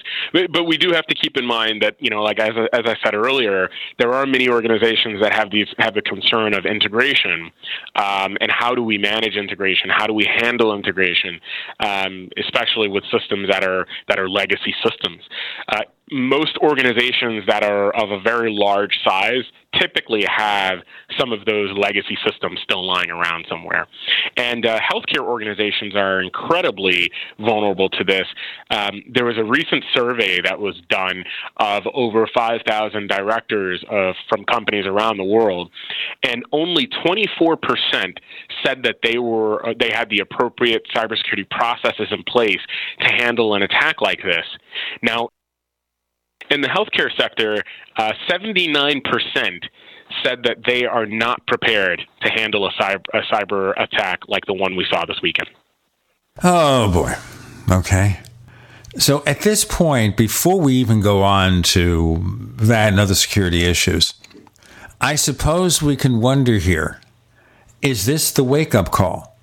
Are we now telling these people whatever resources are necessary, you have to get out there and you have to find ways to shore up your security because this situation will only get worse? It's not going to magically disappear because maybe Microsoft can be induced to release just one more patch. Time has really passed it by. Anyway, there you go. We've got a lot more to cover. We have Dr. Timothy Summers. He's an ethical hacker. I'm Gene Steinberg. You're in the Tech Night Owl Live.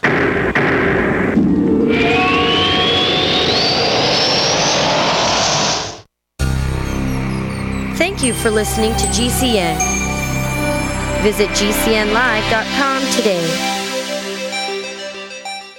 Do you need a website? Well, you can get a great deal on hosting services with Namecheap's legendary coupon code. They're offering substantial hosting discounts on shared hosting, business hosting, VPS hosting, reseller hosting, and even dedicated servers. Namecheap is preferred by millions. It's backed by a money back guarantee. Use the coupon code LEGENDARY to cash in on the special deal at namecheap.com. Namecheap.com. First came Attack of the Rockoids, and it was a critically acclaimed success. And now there's The Coming of the Protectors. A former military intelligence man is contacted by a space woman in a dream, a dream that turns out to be a nightmare because evil forces on her distant planet are planning to conquer the Earth. This is gripping science fiction of the classic kind.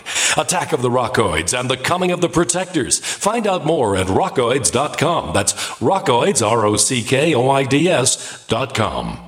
Fully cooked, ready to eat bacon. I'm talking thick, meaty, center cut presidential bacon. Savory and delicious. I buy some, I use some, I store some. Awesome. No refrigeration needed with a 10 year shelf life. NASA pack technology. Bacon. Fully cooked, fully hydrated, ready to eat right from the pack bacon or warm and served. Life saving, ready to eat bacon. 10 year shelf life bacon. Ships free at fullycookedbacon.com. Fullycookedbacon.com.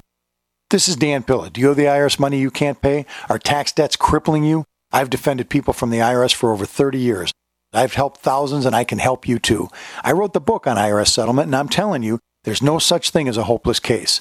Call 800 34 no tax to finally get free of IRS debt. With the IRS's new programs, there's never been a better time to solve your problem. Call 800 34 no tax. That's 800 34 no tax or my website, danpilla.com.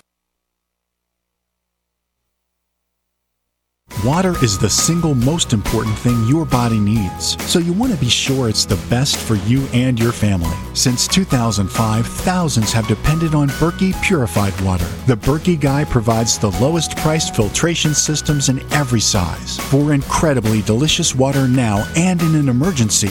get to goberkey.com or call 877 886 3653. 877 886 3653. Goberkey.com. You're fired. According to the Small Business Administration, 75% of small businesses plan to eliminate jobs or reduce workers' hours to part time. You're fired. According to Gallup, the unemployment rate recently jumped to nearly 9%, and the underemployment rate hit a staggering 17.9%. You're fired. One out of three young adults and one out of two recent college graduates are underemployed. Hello, I'm Keith Abel, a pharmacist and a home business entrepreneur. In 2011, I became one of those statistics myself. Instead of looking for another job in corporate America, I joined Dr. Joel Wallach, the Dead Doctors Don't Lie guy. We're creating steady incomes for ourselves and would like to show you how to do the same. If you want to supplement your current income, replace your income, so you don't have to become one of the statistics, then give me a call toll free at 866 257 3105. 866 257 3105. You're fired. Don't wait till you hear those words. Start creating an extra income today. 866 257 3105. Yesterday, I got a call from the IRS. They say I owe them over $16,000. I don't have that kind of money. Don't try to fight the IRS on your own. Use Coast One Financial Group and let them help you get a fresh start. If you owe at least $10,000 in back taxes, call now for a free and confidential tax debt analysis. Call Coast One now for a free consultation at 800 643 4661 now. 800 643 4661. That's 800 643 4661.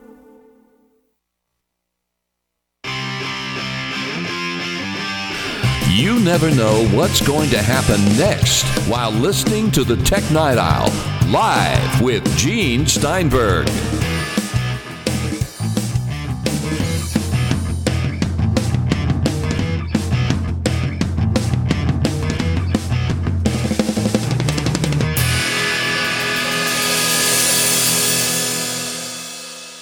We have Dr. Timothy Summers, ethical hacker, talking about the ransomware attack that affected all those tens of millions of people still using Windows XP in terms of vulnerability and impacted mission critical services. So is this the wake up call, Tim?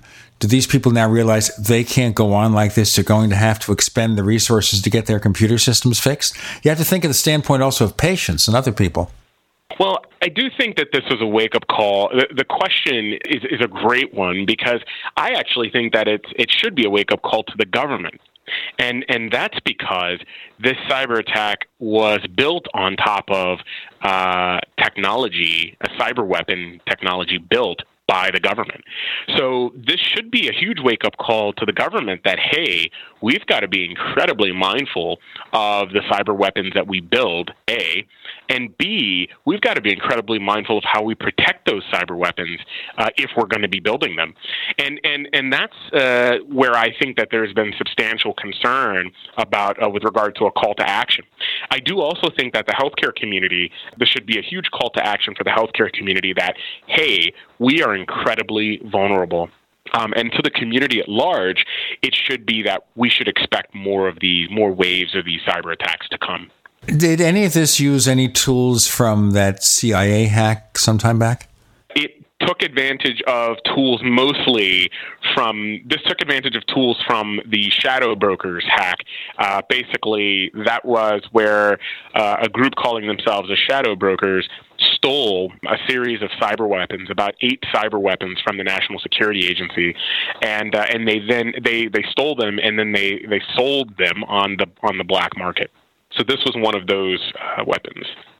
Okay, well, it looks like it will only get worse. So is this the tip of the iceberg? Are there going to be more problems arising as a result of this, or does one hope that this unexpected patch from Microsoft, if people apply it, will close this particular episode down? Both, Gene. Actually, as researchers were studying the WannaCry ransomware, uh, found signatures for another piece of ransomware uh, that has a name that's too complicated for me to to say. and uh, and but but the second piece of ransomware that they found essentially plants itself onto your computer and uses it as a Bitcoin miner. So basically, this ransomware produces bitcoins and then puts the bitcoins that it produces into the bank accounts, uh, or rather, the Bitcoin wallet accounts of the cyber uh, the cyber attackers. So it's basically utilizing your your computer as a zombie to produce money for for them uh, for the bad guys. So that was another piece of ransomware that they found that utilized the same cyber weapon that the WannaCry ransomware utilized so yes, there has been some uh, some additional ransomware found using this same attack model from this weekend, but we are expecting that there will be additional waves of cyber attacks that will utilize some of the other cyber weapons that were stolen as well. All right, so let's look at this. If you get bit by this bug, what's it cost you in dollars? Well, if you get bit by this bug, uh, the the ransomware requests three hundred dollars uh, from you, and I've heard reports out there that the you know that that people have only paid somewhere in the ballpark, like collectively, somewhere in the ballpark of uh, thirty thousand dollars. Um, so, so the, the the overarching word on the street is that the cyber attackers really haven't made a lot of money, although the um, you know being three hundred bucks a pop, uh, although the ransomware has been proliferated around the world. So the cost is one, you'll lose your data. Uh, that's that's that's the biggest cost. Uh, so because of course you if you don't pay the ransom, you're not going to get your data back, and uh, and of course the second cost is uh, if you decide to pay the ransom. So so it's either or. All right, now if most people haven't paid for it, what do they do? Just wipe out everything and restore from a backup? that's that's it. That's what you have to do. If you decide not to pay the ransom, then uh, you're going to end up losing all your data and just and I mean, hopefully by now most uh, most citizens have their data in a backup location um, that you know that they can call on. But you know, all those photos that you have, all those selfies that you've taken with your friends and family that are stored on that in your your My Pictures folder on your computer, yep, that's gone. Unless you do backups. On the Mac, of course, you have Time Machine, you have backup facilities on Windows, and this says you got to do that. Now, with the Mac, Time Machine runs every hour. That's yep. putting everything in a separate drive. So if your Mac were to be compromised, you could wipe it clean and not lose more than an hour of your work. If the data has been stored in the cloud. If it's on your computer, then it's a done deal. Even if it's on another drive? if it's on if it's on another drive connected to your computer? Yeah, because it's not affecting the operating system. You could wipe out your Mac, for example. Have your data, it, which doesn't include any system software. Mounted, Pardon? If it's on a drive that's mounted in your computer, uh, the chances are that you're going to lose that data.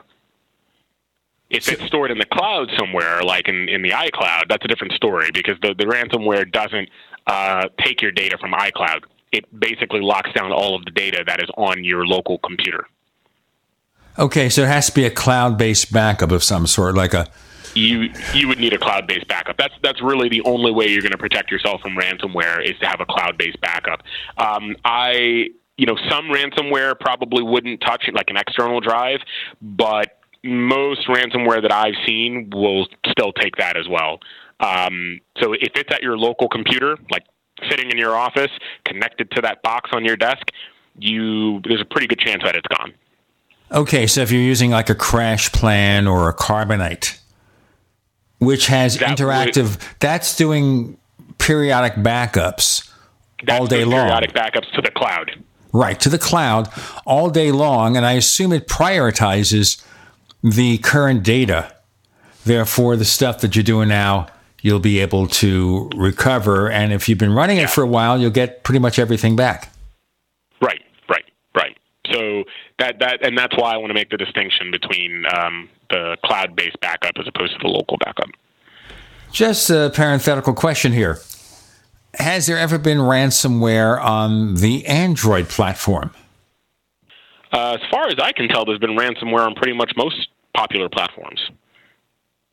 But usually it's the same thing here that they have to gain control of the system. They have to find some kind of exploit in the operating system to grab a hold of. It's not just running the bogus app. It is doing something that's going to allow them to take control of your system, your privileges, and everything else. Well, that's what made this different. Is that this didn't require you to have to click on a link. Um, that that's that's and that's why uh, I made the distinction of pointing out that this was uh, a ransomware software that was built on top of a cyber weapon created by the government. This didn't have to. It didn't have to be sent in the form of an email with a malicious link. Uh, essentially, this could basically scan computers on the net and find the ones that had this specific Microsoft uh, exploit or Microsoft vulnerability, and then exploit that vulnerability. Uh, so it didn't require you to have to click on it. It didn't require you to have to go to a specific website. Yeah, it was it was it basically was a search and destroy kind of deal. Now that's an interesting point too. Wouldn't most computers and businesses be on a router that has a firewall of some kind? Well, once again, this is um, this is a situation where um, a, cyber, a very complicated cyber weapon was created that could exploit uh, your computer without having to go through the standard the standard channels of getting into your computer. Um, and that's really where you have to really realize that this is quite unprecedented. And that's why the the uh, the growth rate of computers impacted by this this uh, software was this ransomware was so prolific. Um, we're talking that within a matter of hours, right? You know, 150 countries were hit. So that that in and of itself is prolific, uh, and and we're talking more than 200,000 organizations in over in, in about 150 countries. Um, that's huge, and it and and you can guess that most of those systems, um, a good amount of them probably, ha- were connected to uh, firewalls or antivirus software. Or, but see, the thing about this was it was built on an exploit called Eternal Blue. And Eternal Blue was the, the, the cyber weapon that I've been referring to. And it, it didn't require the ransomware to have to go through the standard channels of getting into your system. We got more to come with Dr. Timothy Summers. I'm Gene Steinberg. You're in the Tech Night Owl Live.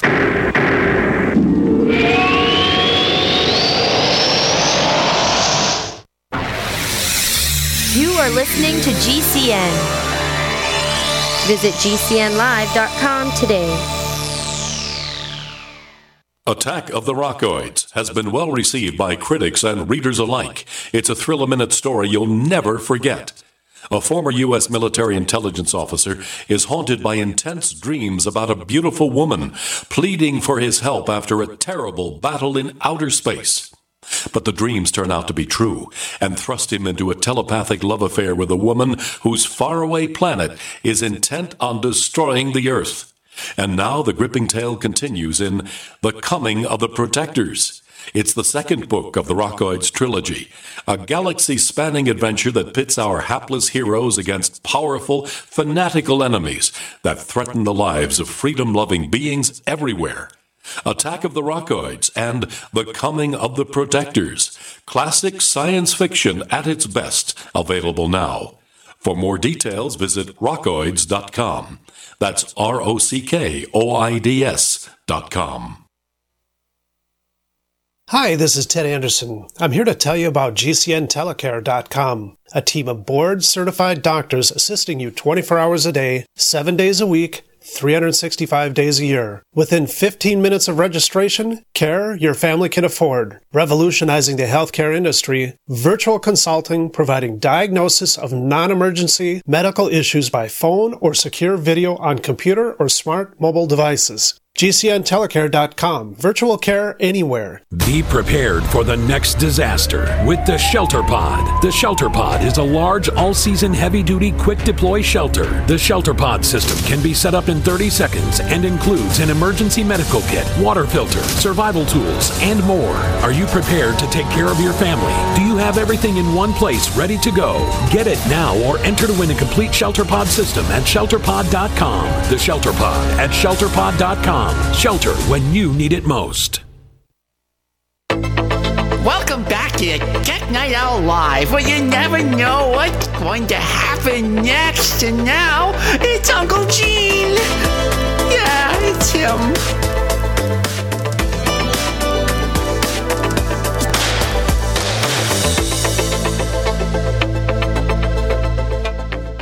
Have Dr. Timothy Summers, ethical hacker. I'm Gene Steinberg. You're in the Tech Night Owl Live, and we are exploring this recent ransomware attack. It's like sending a bomb over the internet, isn't Ooh, it? That's a good way of saying that. yeah. it's, a, it's actually a great way of saying that, Gene. Well, yeah, that makes things kind of difficult because you don't know if you're going to be susceptible. But certainly, anybody's running a real old operating system isn't keeping track of current security updates. You know, this is what can happen. Absolutely, absolutely, and especially if the manufacturer of that software is no longer uh, supporting it. Well, it's not that Microsoft hasn't told people. Uh, this is true. I mean, Microsoft has told people, um, you know, but and really, there's an interesting dialogue between Microsoft and um, the NSA. I mean, Microsoft essentially blamed the U.S. government for for this hack, uh, which was quite interesting because even though Microsoft uh, had you know, of course, has told people that they're no longer supporting Windows XP, uh, it really does raise the question, you know, can a manufacturer of software just up and decide that they no longer want to support it, especially if there's still a, a good amount of people in the world that are still using it? And, uh, and, and that's actually, that's a question that we really haven't answered. Now, there's an article, by the way, over at Yahoo Finance where a top FBI agent explains why hackers are a little ahead. Did you see it? I haven't seen it, but it actually echoes uh, what I've been sharing in the media, you know, for the past couple of years. Um, in order for organizations to really survive in in this new dynamic and ever evolving threat landscape, they have to have the hacker's edge. Exactly, but it's this cat and mouse game. You It is a bit of a cat and mouse game. so basically they're always going to leap over you when you do something. Well, if, if if you're thinking about it from the perspective of, um, you know, how do we? I think if you think about it as a cat and mouse game, it will be a cat and mouse game. But instead, the way that organizations should be looking at it is, um, instead of thinking, oh, well, we don't think that this will happen, they should be expecting these cyber crises to happen. And that's one of the places where organizations really are faltering is whenever you talk to many companies and organizations about being uh, hacked, they typically will say, well, you know, we don't really think anyone's interested in us. We don't think there's a reason for anyone to hack us. They'll give you a ton of reasons as to why they probably won't be hacked. Um, but at the end of the day, that thinking alone is what gets you hacked in the first place. It's a very fragile um, mental model for running an organization. Well, if you have the right system, as long as you're breathing, you're vulnerable. Yeah, of course, of course. And and and what the philosophy that I firmly believe that many companies should take on is really the perspective that Taleb presents in his book uh, Anti-Fragile, and that is that we should expect these events to happen, and and that in in our expectation of these events happening, we're scrambling a lot less than we would if they're just surprise. Um, if, if every time a, a cyber crisis happens, we're substantially surprised and we don't have a way to respond, it has a substantially larger impact on us than if we did expect it and we were ready. Well, the warnings have been out there, and now we're in this kind of climate now where I wonder, number one, whether the U.S. government will spend the resources at the time they're talking about budget cuts to deal with such things. Well, Gene, I don't actually think that the government is uh, really where the solutions to the cyber crisis um, uh, exist. I, I actually don't think that the government is equipped for the long haul to really address the kinds of cyber crisis that we're seeing. I, I really am seeing more development and innovation and entrepreneurship and really sort of the the the conversations about how we address this happening more effectively in the private sector as opposed to the government. Um, the government, is, you know, is really focused on some of the traditional uh, issues such as healthcare, which is very important. Um, cyber is, has really kind of taken a bit of a back seat with regard to the government, mostly because uh, the government really doesn't have the the government has a lot of expertise, but the kind of very proactive, very forward-thinking expertise that we need in cyber, because in order for us to stay ahead of the, the, the criminals, we have to be forward-thinking and innovative constantly. The government's not really built for that level um, from an organizational perspective. Is not built for that kind of thinking. And that's one of the challenges that the government is, is incredibly faced with. And it's also a big part of the reason why many of the really talented cybersecurity researchers that work for the government end up leaving the government. That and the fact they can get a lot more money in the private sector. Exactly, exactly. A lot more money and a lot more innovative freedom. Okay, there you go. Ransomware maybe it's under control now with that patch if everyone runs it. At least the information will be sufficient. But I'm just thinking six months from now there'll be another one.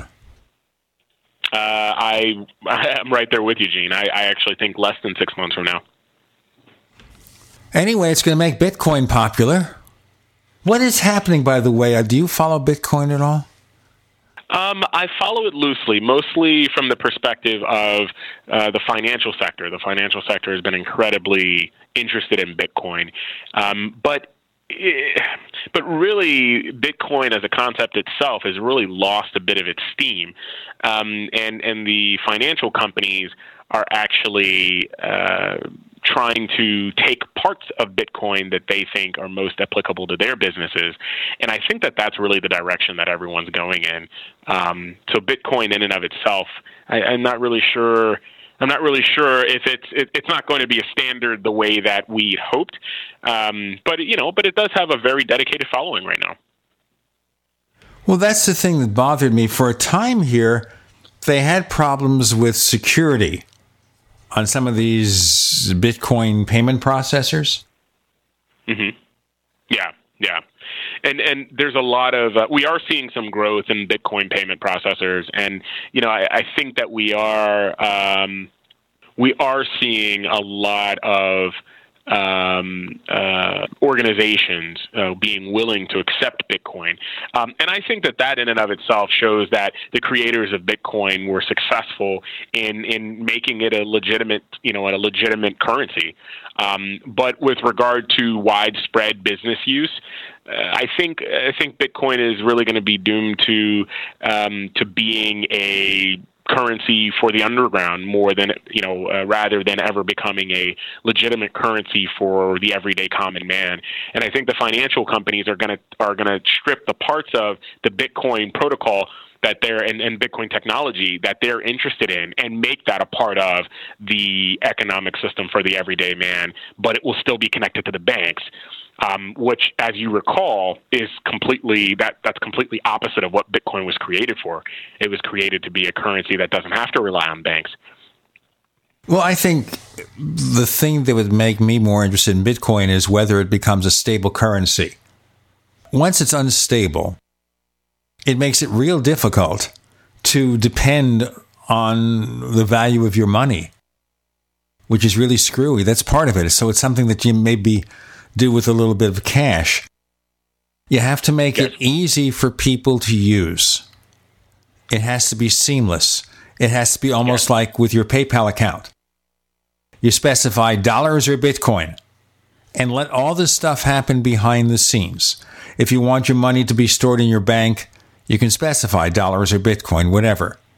It has to be seamless. Just for example, with PayPal, if someone sends us a payment for, say, the Tech Night Owl Plus, or a donation to the site or something. They could use whatever currency they have, and PayPal will transfer it under the current rate, exchange rate, to US dollars. Now, I don't know whether it's the most efficient or the best way of doing it, but at least this is happening behind the scenes. People don't have to think about it. And I think the big thing with Bitcoin is right now it's something where the power user will enjoy using it or want to use it because they could have a lot of fun with it. But as soon as the regular people want to use it, it's a mess. It's too complicated. More to come with Gene Steinberg and Tim Summers on the Tech Night Owl Live.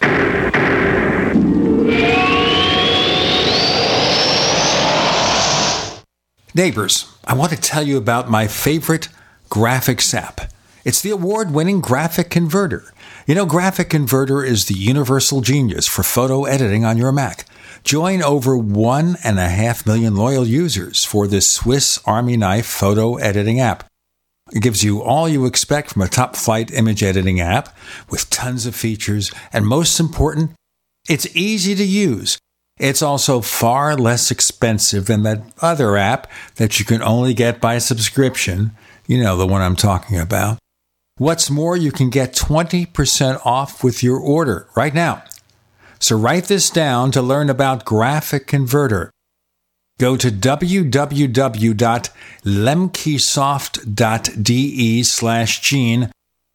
Let me spell that www.lemkesoft.de slash gene. Hi there, I'm Bob Eubanks. You know, as part of Hollywood for a long time, I've seen my fair share of celebrities get in trouble with the IRS. Well, there's one name I trust the Tax Defense Group. They're the most trusted name in tax. So if you owe more than $10,000 to the IRS, you really need to call my friends at the Tax Defense Group. Ignoring the IRS is not the solution. They can garnish your paycheck, levy your bank accounts, seize your home or business. But the Tax Defense Group could put a stop to all of that and tailor a program that would reduce your tax debt to pennies on the dollar. You gotta love that. So don't just take my word for it. Call them. Find out for yourself. They offer a 100% satisfaction guarantee, and they're open 24 hours a day because they know that tax debt doesn't sleep either. Call now for your free and confidential tax analysis from the most trusted name in tax. Call 800 361 6907. 800 361 6907. Fully cooked, ready to eat bacon. I'm talking thick, meaty, center cut presidential bacon. Savory and delicious. I buy some, I use some, I store some. Awesome. No refrigeration needed with a 10 year shelf life. NASA pack technology. Bacon. Fully cooked, fully hydrated, ready to eat right from the pack bacon or warm and served. Life saving, ready to eat bacon. 10 year shelf life bacon. Ships free at fullycookedbacon.com. Fullycookedbacon.com. Are you drowning in debt? Are you struggling to make minimum payments? Did you know that on average a household with at least one credit card struggles with over 10,000 in credit card debt? If this sounds like you, know that it's not your fault. Credit card debt happens to good people. Credit card companies lure you in with low introductory rates and low minimum payments. Before you know it, you're in over your head. We've helped thousands of good people just like you become debt free with our Debt Reset program that will dramatically reduce your debt down to a fraction of what you owe. Our Debt Reset program is customized to get you debt free in as little as 24 to 48 months with one low monthly payment. If you owe over 10,000 in credit card debt or even personal loans, call 800-912-6177. There are no upfront fees or out-of-pocket expenses. You don't pay a dime until we succeed. Call now to see how the Debt Reset program can work for you. 800-912-6177. That's 800-912-6177. Again, 800-912-6177. Hi, I am Kelly Cook, the Chief Marketing Officer here at Kmart. Did you know that premature birth is the number one killer of babies in the United States, or that survivors can face a lifetime of serious health problems? Guess what? You can help. Join me and Kmart for the March for Babies Walk. We'll work together to raise funds for research and programs that help the March of Dimes fight premature birth and birth defects and improve the health of moms and babies. So start your team today at marchforbabies.org.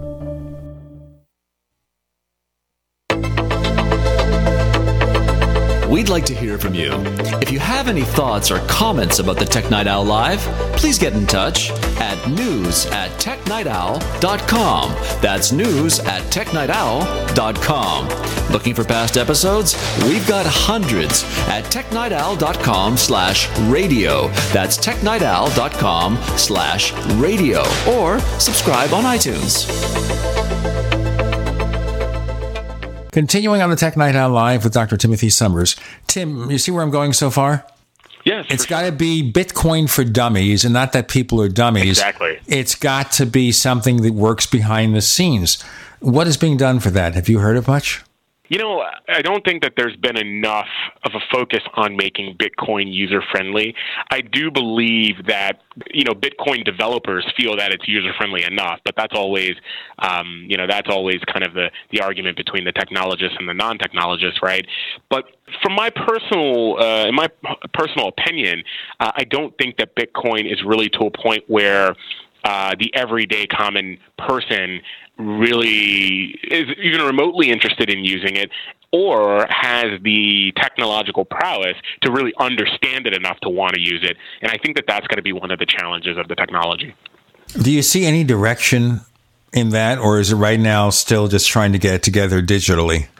it's still trying to get it together digitally, right? I mean, we, we're still trying to get a sense of, you know, is it going to continue to be uh, volatile? Uh, what does that volatility look like?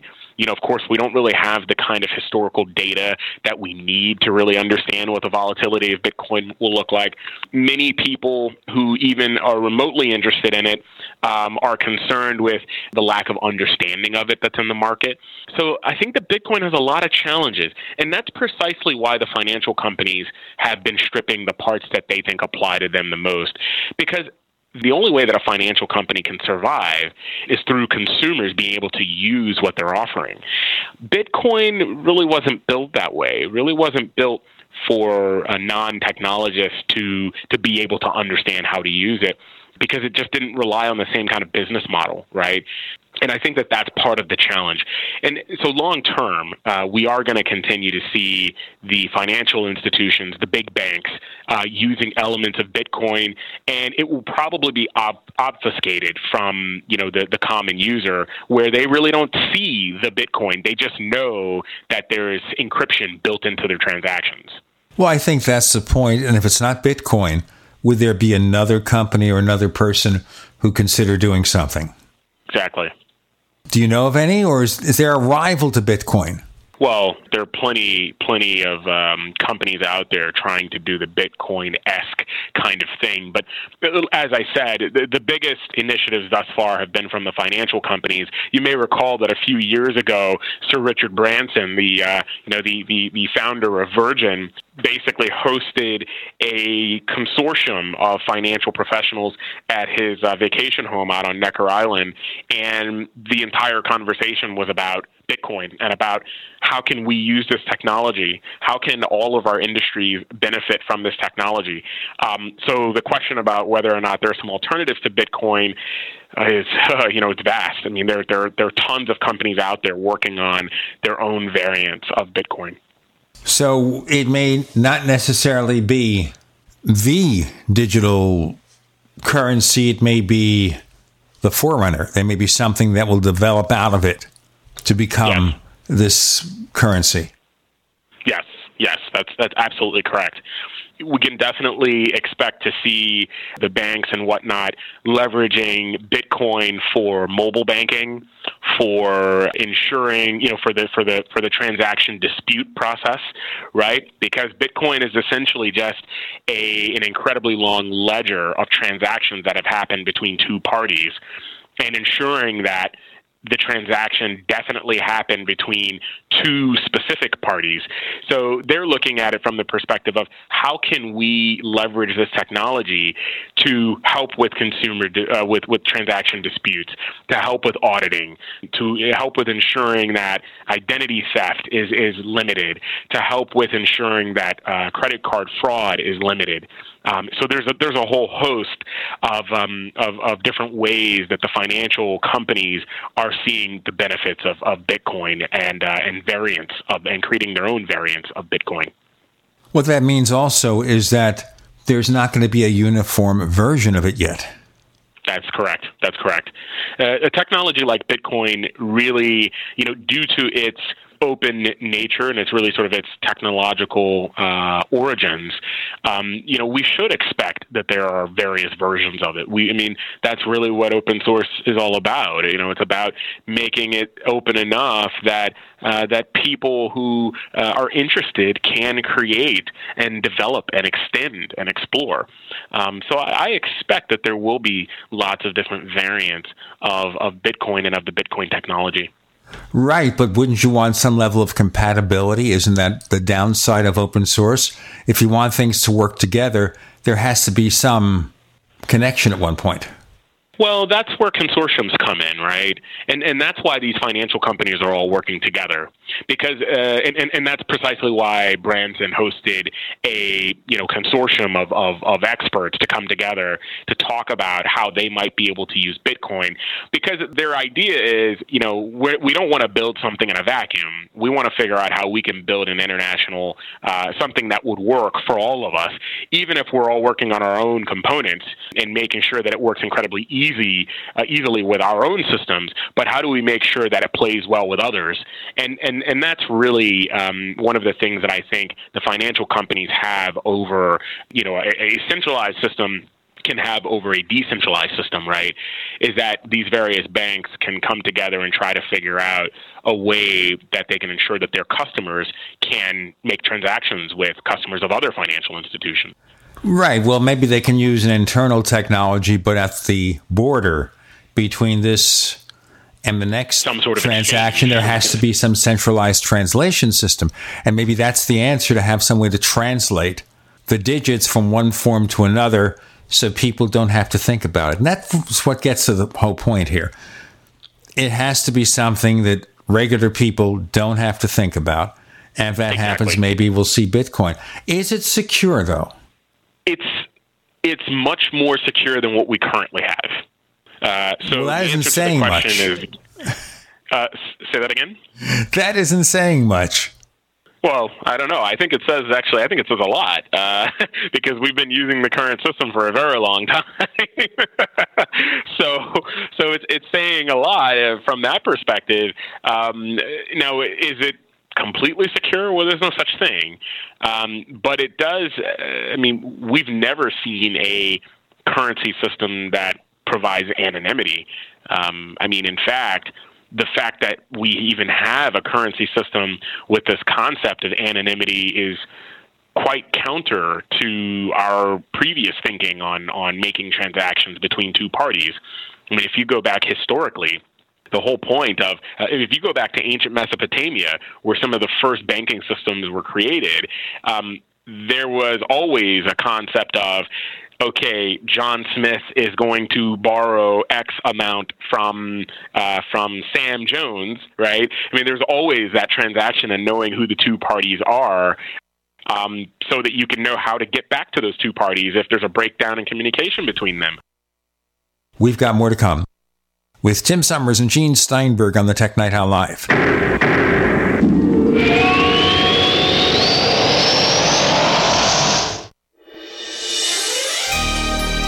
Thank you for listening to GCN. Be sure to visit GCNlive.com today. Hi, this is Ted Anderson. I'm here to tell you about GCNtelecare.com, a team of board certified doctors assisting you 24 hours a day, 7 days a week 365 days a year. Within 15 minutes of registration, care your family can afford. Revolutionizing the healthcare industry, virtual consulting providing diagnosis of non-emergency medical issues by phone or secure video on computer or smart mobile devices gcntelecare.com. Virtual care anywhere. Fully cooked, ready to eat bacon. I'm talking thick, meaty, center cut presidential bacon. Savory and delicious. I buy some, I use some, I store some. Awesome. No refrigeration needed with a 10 year shelf life. NASA pack technology. Bacon. Fully cooked, fully hydrated, ready to eat right from the packed bacon or warm and served. Life saving, ready to eat bacon. 10 year shelf life bacon. Ships free at fully cooked fullycookedbacon.com. Fullycookedbacon.com. Have you checked your Google search results lately? Search results are usually the first impression that people form of you or your business, so make sure that they create a positive impression with ReputationDefender.com. What the internet says about you can have a big impact on your life and your livelihood, even if it's not true. Fortunately, you can now control how you look online and in online search results with ReputationDefender.com. Call 800 831 0771 now. That's 800 831 0771 for your free reputation reputation analysis. If you have negative material from an ex employee, upset patient, or former client, newspaper article, legal issue, social media, or other source showing up in your search results, you can combat it with ReputationDefender.com. Our dedicated experts in patented technology can help make your online search results look their best. Call 800 831 0771 to learn more. 800 831 0771. That's 800 831 0771. Or visit ReputationDefender.com. We all know that Berkey water purification systems are the most trusted name in water filtration. As an authorized Berkey dealer for over six years and serving thousands of satisfied customers, the Berkey Guy offers amazing specials for Berkey water filtration systems. The Berkey Light systems include a set of self sterilizing and recleanable black purification elements that purify water by removing chlorine, pathogenic bacteria, cysts, and parasites to non detectable levels and remove harmful chemicals such as herbicides and pesticides. Order the Berkey Light system today, complete with two black Berkey elements for only $231, and the Berkey Guy will ship your order free of charge. With the purchase of a Berkey Light, the Berkey Guy is also offering a set of fluoride and arsenic filters for only $39.99. That's over 30% off the retail price. Call the Berkey Guy at 1 877 886 3653. That's 1 877 886 3653. Or order online at goberkey.com. That's goberkey.com today. Attention business owners and independent contractors. This is a money saving message from Tax Mediation Services. If your business owes $20,000 or more in taxes, we can help you today, right now. Listen, dealing with the IRS is no picnic. It's an intimidating and extremely stressful process, and you don't want to go it alone. Our attorneys know every law, every tax break, and every possible opportunity to help you resolve and reduce your tax debt. And if you owe more than $20,000, you may be at the top of their hit list. So don't take your tax debt lightly because it will not go away on its own. The IRS can seize your bank accounts, your home, and even shut down your business. Call our tax experts today at 1 800 765 9681 and let us deal with the IRS while you focus on your business. That's 1 800 765 9681. Again, that's 800 765 9681.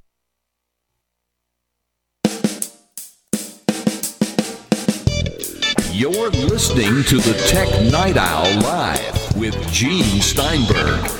You never know what's going to happen next.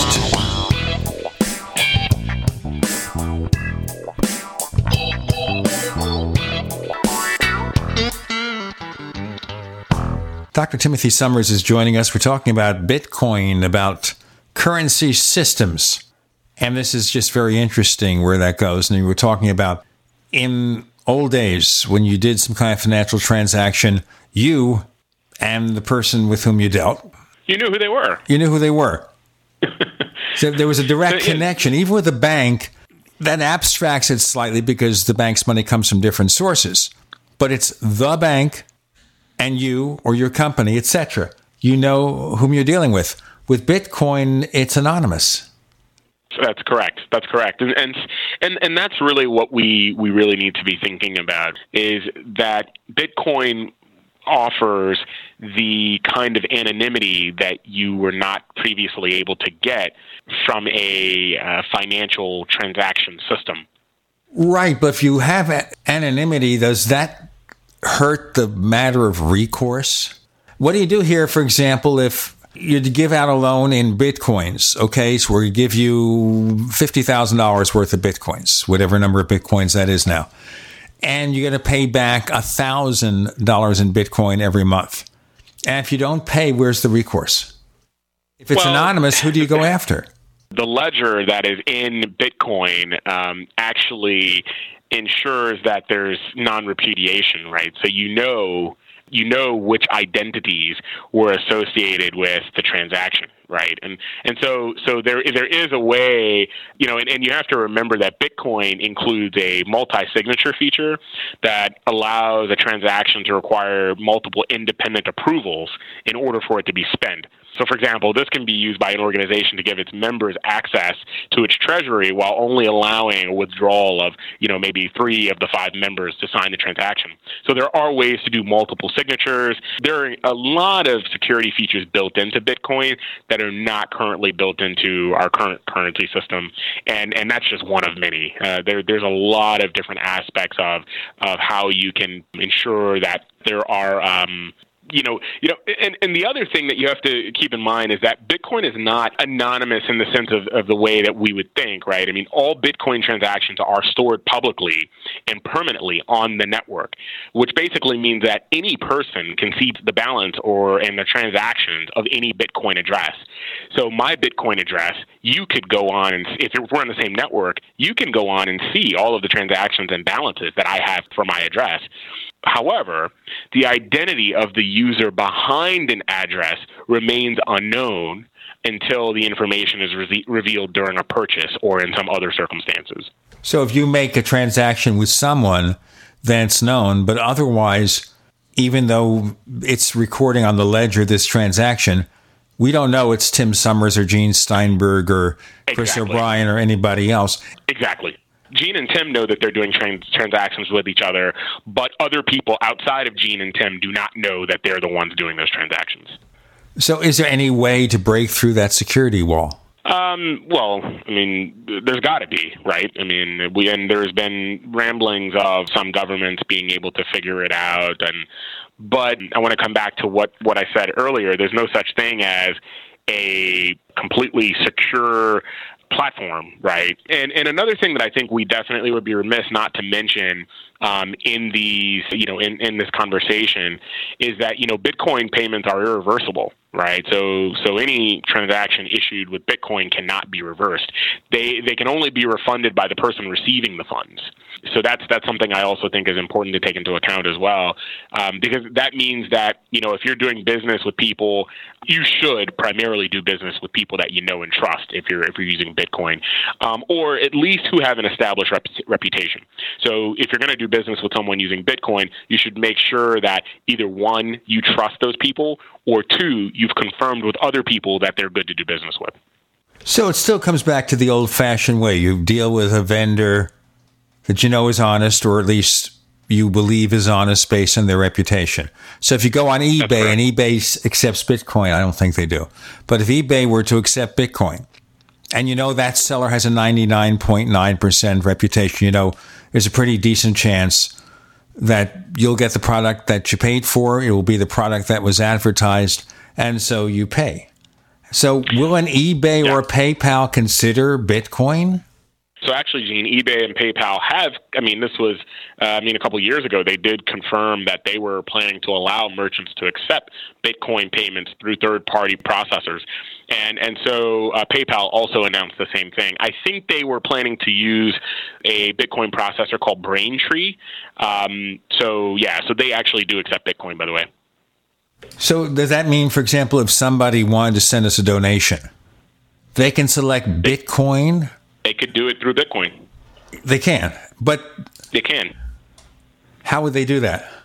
Uh, well, basically, when they make that uh, make the donation, PayPal would basically just do the conversion through Braintree, which is the third party, you know, Bitcoin processor, um, and it would show up in your account as U.S. dollars if, if that's what the, the currency that you want. Um, it's actually quite it's actually quite simple um, when you're using it from a from a consumer perspective. Um, they're they're really I mean you would basically have to tell them what your Bitcoin wallet address is and how much you're looking to convert uh, or to donate. And uh, and the third party processor would you know basically seamlessly make that conversion for you on the back end. So if I go to send a payment from PayPal and they want to choose the financial source, what I see is my bank account. What I see is a credit card or the PayPal balance. But is there an option to add Bitcoin as a payment source? there's an option to add Bitcoin if you're a merchant, uh, which you would be if you were accepting payments. There is a way uh, that, and, and, and I don't, uh, you know, I don't have the, the FAQ, but um, uh, but I do know that PayPal and eBay both do uh, both allow for payments to be made in the form of Bitcoin, and and they're not doing the processing themselves; they're integrated with a third party processor. so it's really a series of redirects. And of course, you have to add your, you know, if you're paying with Bitcoin, you have to add your, the address for your Bitcoin wallet, um, and that's how that's how it would access your Bitcoins. And that that Bitcoin processor uh, has the capability to then check the rates, the current rate of Bitcoin to U.S. dollars or to whatever currency, and then make that conversion and direct that to PayPal or eBay. Okay, so what I see here is you have to sign up with Braintree, which is a PayPal service. That's uh, that's correct. It, it, well, PayPal is integrated with Braintree to do Bitcoin processing. Yes.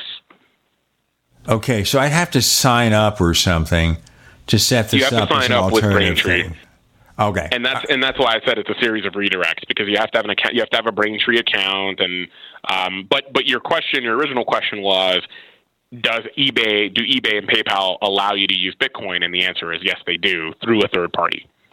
So once I set this up, if someone wants to pay me with Bitcoin, and I've not had that request very often, then there's obviously that possibility. All right, let's look at that. In our final segment, in a couple of seconds here, what other key security threats are we looking into now?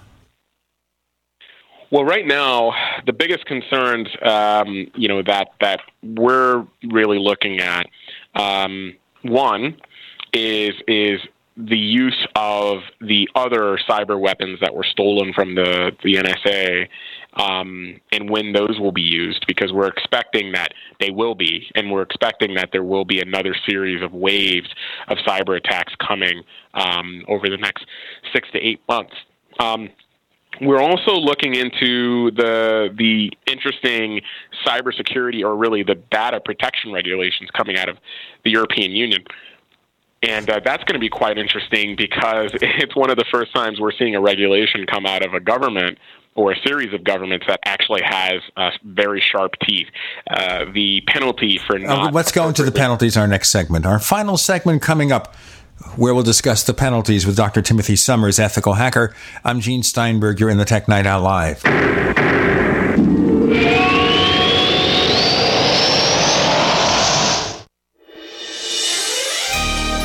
Thank you for listening to GCN. Be sure to visit GCNlive.com today. As you know, neighbors, web hosting can be pretty cheap, but not all hosting is the same. DreamHost wins best of awards year after year.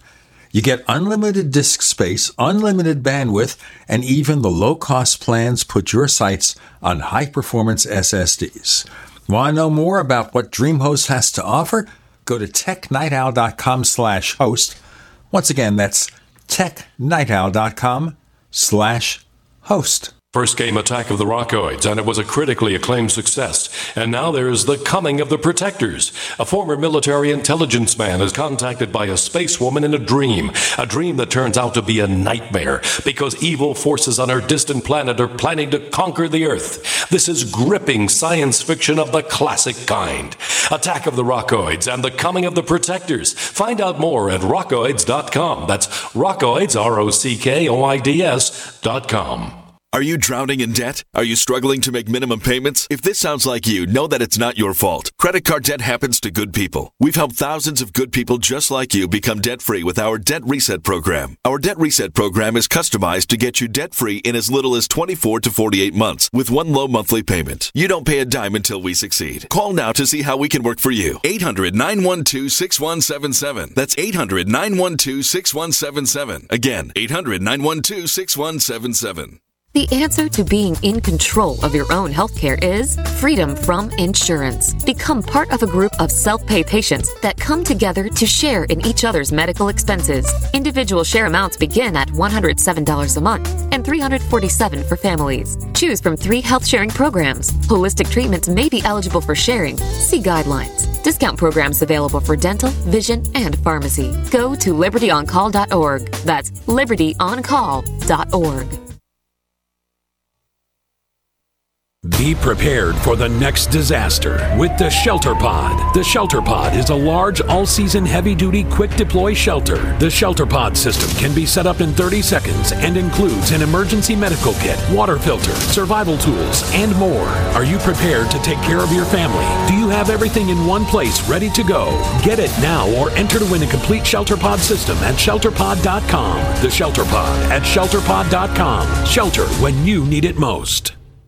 Hey, diabetics. Yeah, you. Got a spare hour to waste going to the pharmacy to get your insulin or other meds and supplies every month? I didn't think so. Me either. I've got life going on, which is why I use PillPack. PillPack is an amazing online pharmacy. They package up all my diabetic meds and testing supplies into daily doses and send it to me every month automatically. All I do is pay my normal copay. PillPack does the rest. I'm serious. This is a free service. They don't even charge for shipping. PillPack handles all the medical insurance stuff and even get with my doctors for my other prescriptions so I don't have to, which is good because that's the stuff I forget. But PillPack remembers everything. They even package up my daily vitamins so I remember to take them too. If you're diabetic, your meds and supplies are life and death, which means you need PillPack. Call right now for this free service. You may even qualify for $25 in free vitamins. 800 560 7310. That's 800 560 7310. Again, 800 560 7310. Hunters, anglers, campers, and survivalists. Get back to nature. Expand your horizons with the highest quality, most versatile, unique slingshots and sling bows on the market at slingbow.com. Slingbow products are compact and models start from just $17.98. They're perfect for your bug out bag or storing in your vehicle.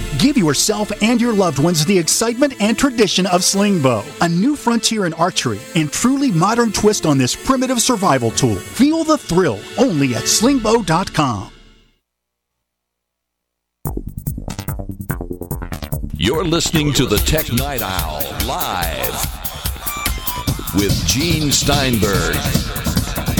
You never know what's going to happen next.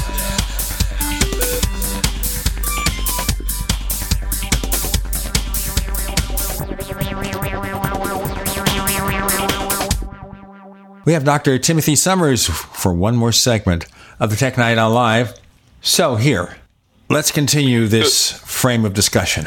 So, for example, the General Data Protection Regulation, or the GDPR as it's known, is a new data protection regulation coming out of the European Union. And it's one of the first times we're seeing a regulation of its kind that actually has uh, sharp teeth. And what I mean by that is the penalties are quite high. You can be penalized up to 4% of your global turnover, which could be incredibly high, uh, and or you can be banned from doing business in the EU in totality. So, what's happening here now that we have this Brexit stuff going on in the UK? That's going to split everything off from this? Not necessarily. That's a question that we, you know, that people ask a lot. I mean, the the question about, oh, well, the EU is not going to be susceptible or susceptible here, right? And it's like, well, not necessarily. The UK still has a lot of companies that do business with those European countries. So if you do business or have any consumers using your your company or your services in Europe, you are held to the general data protection regulation. So this is something that this is a, a standard that all of the 28 countries in the EU have agreed upon. Most of the time, pretty much a good chunk of the time, uh, if you're doing business and you have a global presence, you probably have clients or customers that are in the EU. So just because you're doing business in the UK does not mean you're exempt. There you go. What about in the United States? What are they doing? Well, the United States really has, has not changed its um, you know its data protection regulations you know in quite some time.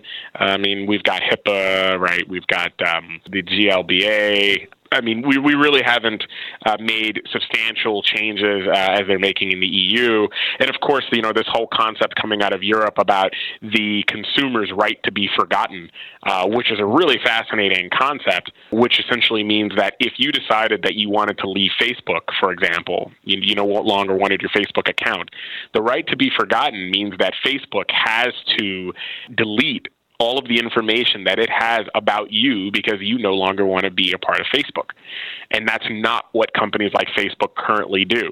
If you sign up with Facebook and you cancel your Facebook account, Facebook keeps that data but under the right to be forgotten, Facebook will have to change its practices. You know, so these are some things that American companies are having to really consider, especially if they do business uh, internationally. So the biggest changes in the world right now with regard to data protection are, are tied to Europe. But I do expect that we will see some new regulations coming out of the United States, especially as the, the current administration, the Trump administration, has been making, uh, they just recently signed this executive order on cyber. So we're kind of waiting to see what comes out of that. Do executive orders count for much? You know, a lot of times these executive orders are mostly advisory. That's a good point, Gene. And, you know, we really aren't sure, right? We're, we're really not sure what it's going to mean. What we do know is that this new Trump order, right, which, which I think they were calling it the Presidential Executive Order on strengthening the cybersecurity of federal networks and critical infrastructure. It's quite a mouthful. uh, but it essentially builds on the existing policies and initiatives uh, left over from the Obama administration, which is exactly what I expected. I, cybersecurity is so complicated that the administration, it's obvious they just aren't really sure what to do with it with regard to should we change anything from the previous administration. And actually, the Obama administration did a pretty comprehensive job as far as you could expect from a White House, from the White House. So the Trump administration is really just going to continue what the Obama administration had already done. And, and that's about as much as we're going to see right now, from the government at least.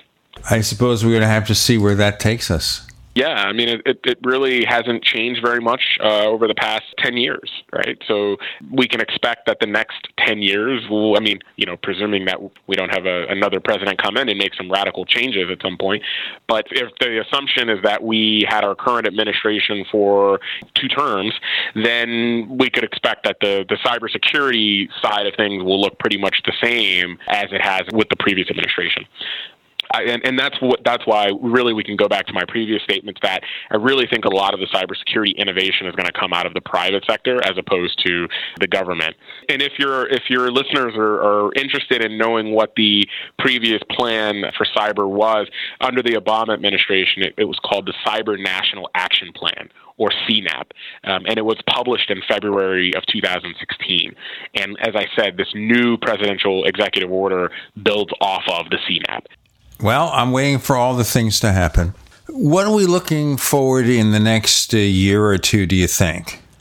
In tools that may help regular people deal with security, or will there be any? Yeah, you know that's that's really one of the biggest challenges, and and you know uh, in the in academia uh, we're really looking for academics to be uh, a part of that conversation.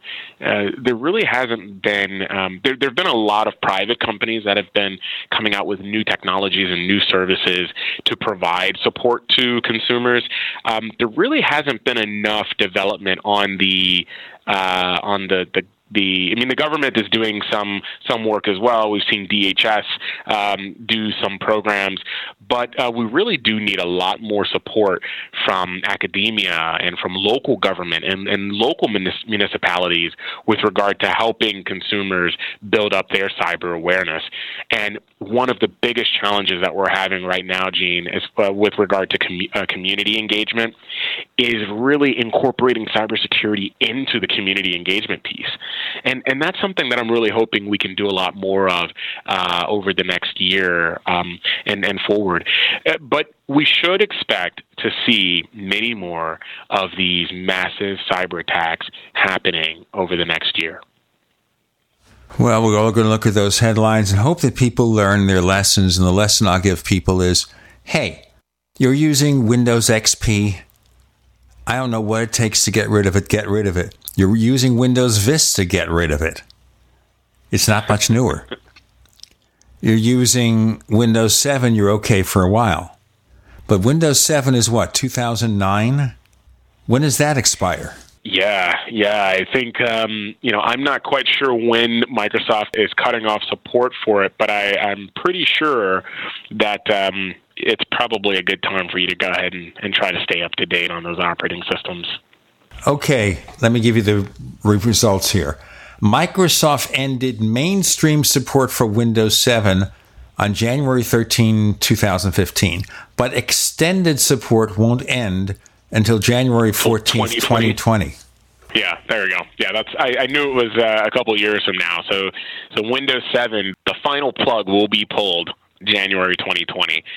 So you, you better make sure you uh, you go ahead and, and update before then if you if you're running Windows 7. Borrowed time. Tim Summers, please tell our listeners where we can find more of the stuff you do. Thanks, Gene. Uh, your listeners can find me on Twitter and on pretty much most social media at How Hackers Think. Um, you can also find me on my website at www.howhackersthink.com and at the University of Maryland College Park iSchool. You can find us on Twitter. Look for Tech Night Owl. Look for Gene Steinberg on Facebook, the guy with the plaid shirt. Look for our other radio show about UFOs and things that go bump in the night called the Paracast at Paracast.com. This week we interview former agent Walter Bosley about government interference in the UFO field that maybe some of the things people saw in the skies, particularly years ago, were really government operations of some sort, experimentation, whatever. Paracast.com. The number one best way to support the Tech Night Owl Live, by the way, is to become a subscriber to Tech Night Owl Plus. We give you a commercial free version of this show, better quality audio, and we welcome your support. Check out plus.technightowl.com. That's plus.technightowl.com. You do pay with PayPal or a major credit card, and we are exploring Bitcoin. Let's see if we can set this thing up. Plus.technightowl.com. Tim Summers, thank you for joining us on the Tech Night Owl Live. Thanks, Gene.